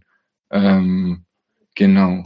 Und ich glaube, dass das ist für mich ein, ein, ein sehr wichtiges Element, was in den meisten Revolten eben eine Schwäche war. Also die Arbeiterinnenklasse als Subjekt haben wir in den meisten Revolten eher als StaatsbürgerInnen gesehen, die wutig sind, aber weniger als Arbeiterinnen, die andere Mittel haben als nur ihr physischen Körper, und zwar ihre Arbeitskraft. Und dass das nicht nur ein Mittel ist, um die Regierung und äh, die Kapitalistinnen zu schwächen, sondern auch etwas ist, was eine produktive, eine konstruktive äh, Waffe ist für die Etablierung einer anderen Gesellschaft. Und ich glaube, das ist so ein bisschen im Rahmen der, der Versammlungen, die es gibt, auf Aktionen zwar konzentriert, aber ich glaube, dieses Potenzial ist äh, enthalten äh, in diesem Phänomen. Ja, ja ich glaube, wir haben sehr schön herausarbeiten können, wie Macron die nächsten äh, vier Jahre in seiner Amtszeit keine funktionierende Regierbarkeit haben wird und wie in Frankreich eine politische Linke ja mit die politische Agenda jetzt mitbestimmen kann, zwar in einem Defensivkampf, aber sie tritt als, als handelnder Akteur gerade auch mit Gewerkschaften auf und es dreht sich nicht alles nur um Wahlen. Ähm, ja. Jetzt wird Macron aller Voraussicht nach eben, es sei denn, es, es gelingt ihm irgendwie außenpolitisch und durch Ablenkungsmanöver zu Popularität zu gewinnen. Jetzt wird er da vermutlich sehr geschwächt hervorgehen. Zumindest hat er eine politisch schwierige Ausgangslage. Ähm, und da gibt es einerseits Le Pen, andererseits Mélenchon innerhalb der, der Wahlparteien. Aber es gibt eben auch jetzt diese ganz starken neuen Klassenkämpfe. Also was könnte jetzt so eine Antwort von revolutionären Kräften sein auf diese Rentenreform, aber auch eine revolutionäre Perspektive, die nicht nur auf Wahlen aus ist, genau, und die vielleicht auch antifaschistisch ist, weil man hat ja schon gewisse Unterschiede jetzt gesehen. Einerseits äh, haben die Rechtsextremisten auch die unpopuläre Rentenreform äh, am französischen Volkskörper, sage ich mal ganz sarkastisch, äh, abgelehnt. Äh, aber sie haben nicht die Methoden des politischen Streiks unterstützt. Ja, habt ihr Lust dazu noch ein paar Worte darüber zu verlieren? Ähm, ja, also äh, der Rassemblement National von Marine Le Pen hat zwar auch ein Misstrauensvotum gegen Macron gestartet, ähm, aber ich glaube, die extreme Rechte zeigt auch, was sie von diesen Protesten hält. Zum Beispiel gab es Angriffe auf Blockaden von Universitäten. Ähm, es gab dieses Beispiel, wie ist das mit der äh, SS-Gruppe da? Ja, es ist so, es, gibt, es gab so eine Scheißgruppe, die hieß irgendwie Waffen-SS oder sowas, wo sie auf irgendwas anderes angespielt haben, wo sie auch in der Uni so attackiert haben. Also. Ja, also diese Leute sind halt mit ähm, Messern und was weiß ich auf äh, die Blockierenden losgegangen. Ähm, und insgesamt, es ist schon so, dass also wir sehen viel Gewalt von der Polizei. Die Polizei in Frankreich, wie auch äh, in jedem Land so, äh, hängt auch stark mit äh, faschistischen Schlägern zusammen. Ähm, in Frankreich durch diesen autoritären äh, Staatscharakter hat die Polizei auch nochmal eine gewalttätigere Rolle so. Und ähm, ja, wir müssen schon auch davon ausgehen, dass die extreme Rechte versuchen wird, halt von der äh, Schwäche Macrons zu profitieren.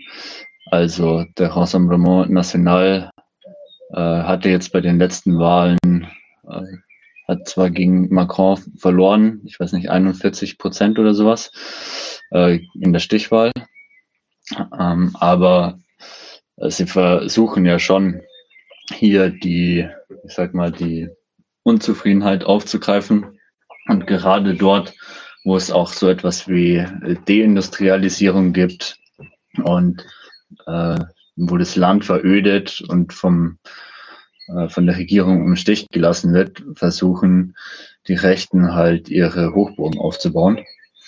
Äh, und gleichzeitig spielt, spielen die Zentrumsparteien, die Parteien der Mitte, wie von Macron und der Neoliberal, äh, Neoliberalismus, mit dieser Gefahr des Rechtsextremismus. Also die Drohung ist halt immer klar an der Wahlurne, hey, wählt äh, hier diesen neoliberalen Macron oder es kommt äh, Marine Le Pen an die Macht. Und äh, es, also Macron spielt auch äh, damit natürlich, ähm, aber es ist dann eben die Frage, wie lässt sich so etwas bekämpfen. Und die Alternative kann halt auch nicht sein, irgendwie jetzt äh, Mélenchon zu wählen, der auch bei der ersten Runde der Präsidentschaftswahl um die 20 Prozent hatte, also nur knapp auf den dritten Platz gekommen ist. Ähm, aber ähm, Mélenchon hat zwar seine, ich würde sagen, seine äh, linken Rhetoriken und so weiter. Er unterstützt die Proteste in Worten und es waren auch immer wieder Abgeordnete oder ähm, auch Mitglieder von seiner Partei La France Insoumise bei den Protesten. Aber seine Perspektive ist schon eine sehr andere, als die ähm, Arbeiterbewegung zu stärken, nämlich er will eine breite Volksbewegung, äh, die einfach Druck macht auf die Regierung. Und letztendlich ist seine Perspektive eine Erneuerung des französischen Staates. Also in seiner Vision spricht er von einer sechsten Republik, äh, die diesen autoritären Staatsapparat durch einen etwas demokratischeren französischen Staat ersetzen sollte. Aber dabei macht er halt überhaupt keine Abgrenzung von, äh, vom französischen Imperialismus. Also er ähm, sagt selbst so etwas wie ähm, die Außenpolitik Frankreichs ähm, hat auch humanistische Züge und so, so, solche Sachen, die was aber halt vollkommen ähm, vollkommener Quatsch ist, wenn man sich die Militäreinsätze Frankreichs anschaut. Und man muss halt dann dazu sagen, der Rechtsextremismus speist sich auch sehr stark äh, auf Grundlage des französischen Militarismus. Ähm, und ja, ich, ich denke, dass das eben die Notwendigkeit zeigt, eine ganz andere Politik aufzuwerfen. Also unsere Genossinnen sprechen davon, äh, von der Überwindung der fünften Republik, ähm, natürlich mit der äh, Perspektive einer sozialistischen Gesellschaft, aber auch erst einmal überhaupt mit radikal-demokratischen Forderungen. Also mit äh, der Abschaffung dieses autoritären Staatsaufbaus äh, und mit einer einheitlichen, mit einem Einkammernparlament, das ähm, durch allgemeine Wahlen ähm, zustande kommt. Das ist heute nicht der Fall. Man hat verschiedene pa Kammern, die sehr konservativ dann die Mehrheitsmeinung blockieren. Also äh, radikal-demokratische Forderungen, wie sie in der Tradition der äh, französischen Arbeiterinnenbewegung äh, auch vorkommen, wie in, aus der französischen Revolution und den äh, Pariser, aus der Pariser Kommune, so, mit, wo auch die äh, Abgeordneten immer einen äh, durchschnittlichen Arbeiterlohn hatten. Also mhm. das sind so ähm, Vorschläge, die eine Alternative zeigen können. und wo wir sagen, wir dürfen uns eben nicht darauf verlassen, dass irgendjemand äh, wie Mélenchon für uns die Probleme lösen wird. Also man sieht auf jeden Fall, dass ähm, die bürgerliche Demokratie in Frankreich in diesem dualen Staatsverständnis gefangen ist zwischen einerseits der, der Tradition der französischen Revolution, Aufklärung etc. einerseits und Universalismus der Menschenrechte und so weiter und andererseits eben diesem Militarismus, Kolonialismus, Imperialismus, mit, auch sehr, sehr rassistisch und mhm. einem sehr, sehr starken äh, autoritären Reflex, wenn sich da plötzlich irgendein Pöbel äh, laut ein paar Bürgis zu viel herausnimmt. Äh, das kann man so auf jeden Fall festhalten. Ich glaube, vielleicht noch, noch ein, ein, ein letztes Element dazu zu hinzufügen. Ähm, Genau, weil, also ich hatte auch jetzt vor kurzem einen Artikel von, von Junge Welt gelesen, so zur Lage in Frankreich. Und äh, ich hatte das davor nicht mitgekriegt, aber scheinbar hat im Rahmen des Bündnisses von äh, NUPIS, NUPS, ich bin immer noch nicht gut darin, das auszusprechen, hat äh, der Vorsitzende der KP, also der, der stalinistischen Partei in der Frankreich, die Teil dieses Bündnisses war, Fabien Roussel heißt er, ähm, offenbar äh, angekündigt, dass er einen anderen Weg äh, wählen möchte, weil er sagt, dass das Projekt von NUPS, ähm, wie ist der Wortlaut, ähm, überholt sei, genau, überholt sei, oder in der Übersetzung zumindest so. Und er würde gerne eine neue Front Populaire äh, entwickeln. Ich finde es interessant, weil es eigentlich das Projekt von Mélenchon ist, so, beziehungsweise wird der Anspruch sicherlich sein, mehr auch auf äh, eigene Mobilisierungen und sowas zu setzen. Aber die Diskussion historisch auch zu, wie man den Faschismus bekämpft, äh, hängt ja genau auch damit zusammen. Also ist es möglich, irgendwie alle demokratische Kräfte, wie man in Deutschland so oft ruft, so alle zusammen gegen den Faschismus. Was, was sollen alle demokratische Kräfte gegen den Faschismus entgegnen? Also der Liberalismus zum Beispiel hat historisch immer kollaboriert mit dem Faschismus. So.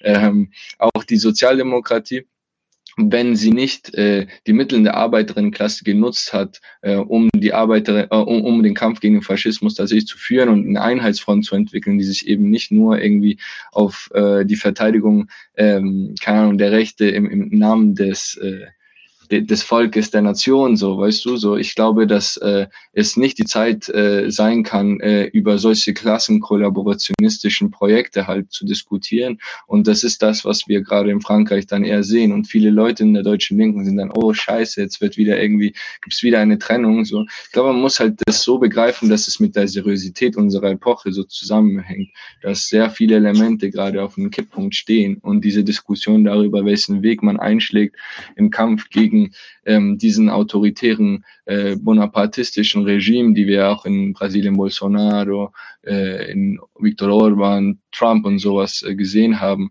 In, in, in, es wird gerade auch in Deutschland ein Bild gezeichnet, als ob die Mobilisierungen das wären, was eben äh, die Rechte gestärkt hat. So und äh, ich glaube, da müssen wir genau eine andere Diskussion halt dem entgegnen, dass äh, die Mobilisierung der einzige Weg ist, um Sachen durchzusetzen, aber wir vor allem ähm, auch an den Orten uns organisieren müssen, um gegen die extreme Rechte zu kämpfen, die halt wie eine Pest äh, überall sich rumtreibt und versucht vor allem auf der Straße eben durch mittels physischer Gewalt und sowas ähm, da eine Einschüchterung zu führen. Und äh, da geht es darum, meiner Meinung nach vor allem die Selbstorganisierung zu entwickeln. In Frankreich mit dem Beispiel der Aktionskomitees, ähm, dass es nicht darauf beschränkt bleibt, ähm, eben einfach nur Mobilisierung zu machen, sondern auch äh, die Selbstverteidigung zu entwickeln gegenüber solchen ähm, ja, grausamen, äh, räudigen Gruppierungen. Wenn ich da vielleicht noch dran anschließen darf, also Du hast erwähnt, äh, die Frente Popular, also Volksfront ist kein neues Konzept, sondern es ist ein Konzept aus den 30ern, als es auch starke Klassenkämpfe in Frankreich gab. Und ähm, Leo Trotsky war von 1933 bis 1935 selbst in Frankreich. 1934 hat es einen faschistischen Putschversuch gegeben und äh, große Streiks der Arbeiterinnen ähm, mit, äh, ja, die, die Folge war dann eine autoritäre Regierung äh, und auch dann schließlich die Volksfront, also die das Bündnis von sozialistischer Partei, der stalinistischen kommunistischen Partei, also die aus Moskau gelenkt wurde, und äh, der radikalen Partei, die anders als ihr Name vielleicht vermuten lässt, eigentlich eine großkapitalistische Partei ist. Und ähm, diese Volksfront hatte, ähm, also in ihren Worten hat sie gesagt, sie, sie richtet sich gegen den Faschismus, aber in der Praxis hat sie überhaupt nichts unternommen, um äh, ja, die Einheit der Arbeiterinnen gegen den Faschismus herzustellen.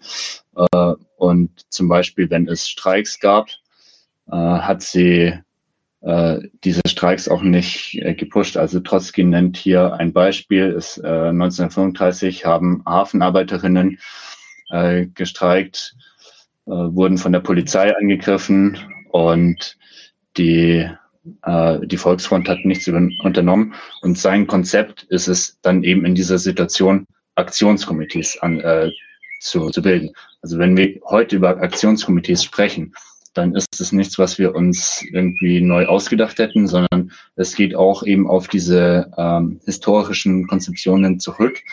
Und das Ziel der Aktionskomitees ist es, ähm, ja, die Einheit der Arbeiterinnen in der Aktion zu schaffen, erst einmal für unmittelbare ähm, ähm, ja, Bedürfnisse, also die Durchführung von Streiks oder auch eben die Abwehr von faschistischen Banden. Man kann sich vorstellen, 1934, 35 äh, gab es eben auch eine Menge faschistischer ähm, Angriffe so.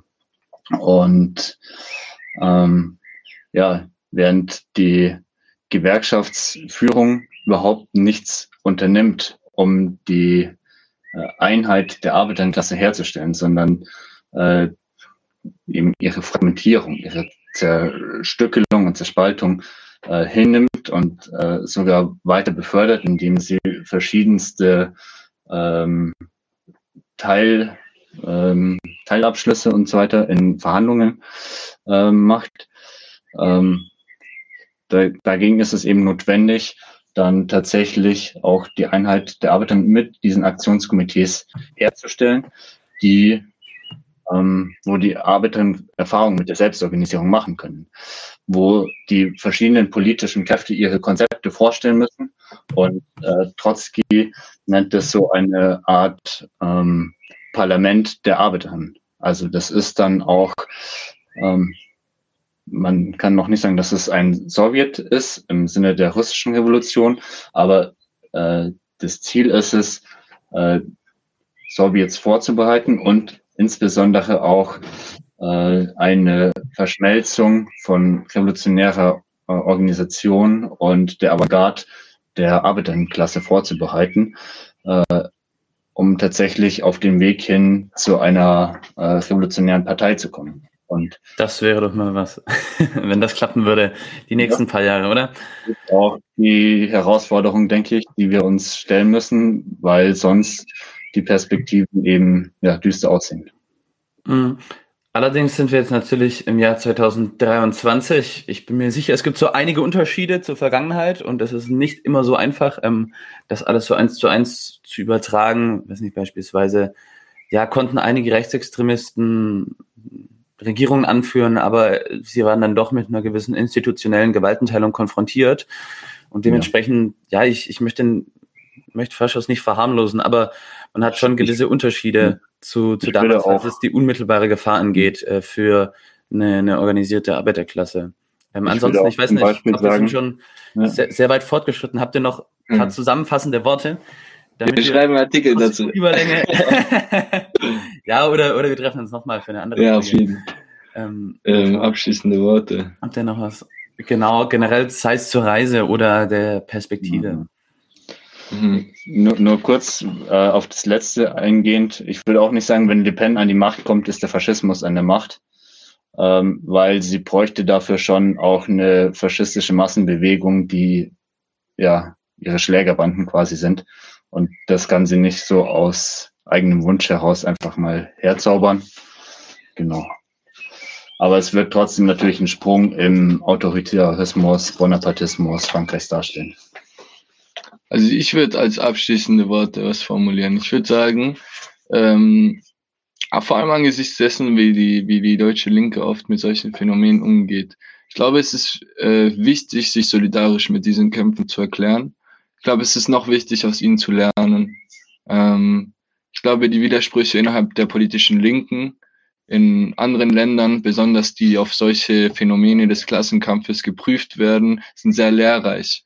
Und ich denke, dass dieses Phänomen, was gerade in Frankreich sich entfaltet, ähm, schon auch in einem gewissen Form richtungsweisend für die unterschiedlichsten ähm, nationalen Felder. Ja, ähm, und ich glaube, dass ähm, sich in dieser Phase auch äh, darum handelt, daraus zu lernen, wie wir halt agieren können, um politisch zu kämpfen. Und das ist meiner Meinung nach als auch dringende Aufgabe zu lernen, was Selbstorganisierung bedeutet und zu lernen, dass äh, der Kampf äh, um eine revolutionäre Partei nicht äh, äh, irgendwie eine Sache ist von äh, in fünf Jahren, sondern das ist eine alltägliche Aufgabe. Und das ist eine Aufgabe, die sich daraus auch, ähm, ähm, sagt man, die Früchte daraus zieht, dass man aus diesen internationalen Erfahrungen Lehren, Lehren zieht. Und in diesem Sinne haben wir auch die Reise gemacht und in diesem Sinne übersetzen wir die unterschiedlichen Artikel und Beiträge, die Genossinnen von uns machen, weil ähm, wir darin auch einen Beitrag machen wollen mit unseren bescheidenen Kräften ähm, aus diesem aus diesem zentralen äh, oder sag ich mal, die, die, die Spitze quasi momentan des, des Klassenkampfes ähm, genau hierher bringen zu können und auch Debatten mit anderen äh, linken, radikalen Kräften, die dieses kapitalistische System überwinden wollen, auch zu führen. Ähm, und das Wichtigste ist hinzuschauen, daraus zu lernen. Das ist alles, was ich sagen will. Dann Hast du noch was Neues? Dann nicht. Dann möchte ich äh, mich herzlich bedanken für die ausführliche Folge mit euch beiden. Mit vielen Trotzki-Zitaten am Ende mhm. und schönen Videos und direkten Erfahrungen direkt aus Paris. Äh, ich bin mir sicher, es war eine interessante Folge. Und dann sage ich bis zum nächsten Mal. Macht es gut, liebe Leute. Ebenso zu danken. Ciao. Leute, wir brauchen eure Hilfe. Wenn euch dieses Video gefallen hat, klickt auf Like, abonniert den Kanal und vergesst nicht das Glöckchen zu drücken, damit ihr benachrichtigt werdet, wenn wir neuen Content droppen. Außerdem solltet ihr uns überall folgen, wo wir verfügbar sind. Das ist Facebook, Instagram, Twitter und Twitch. Und wenn wir irgendwelche Ankündigungen machen oder Posts, dann shared, was das Zeug hält. Gebt uns all eure Liebe. Wir haben mittlerweile ziemlich signifikante Kosten. Wenn ihr es euch irgendwie leisten könnt, unterstützt uns doch auf Patreon. Dann kommt ihr auch in den Genuss verschiedener Vorteile, wie zum Beispiel Zugang zu unserer Discord-Community oder Zugang zu den ultrageheimen Patreon-Episoden, die wir dort posten. Außerdem könnt ihr uns natürlich auch über PayPal mal Spenden zukommen lassen. Außerdem haben wir mittlerweile einen eigenen Online-Shop. Das heißt, wenn ihr euch immer noch fragt, was ihr euren Lieben zu Weihnachten, Ostern oder sonst wie schenken könnt, geht dorthin und kauft duftes Merch. Alle Links dazu hier in der Beschreibung oder auch auf unserer Webseite 99 zu 1.de. Vielen Dank fürs Dabeisein, danke für die Unterstützung und wir sehen uns in diesem Theater.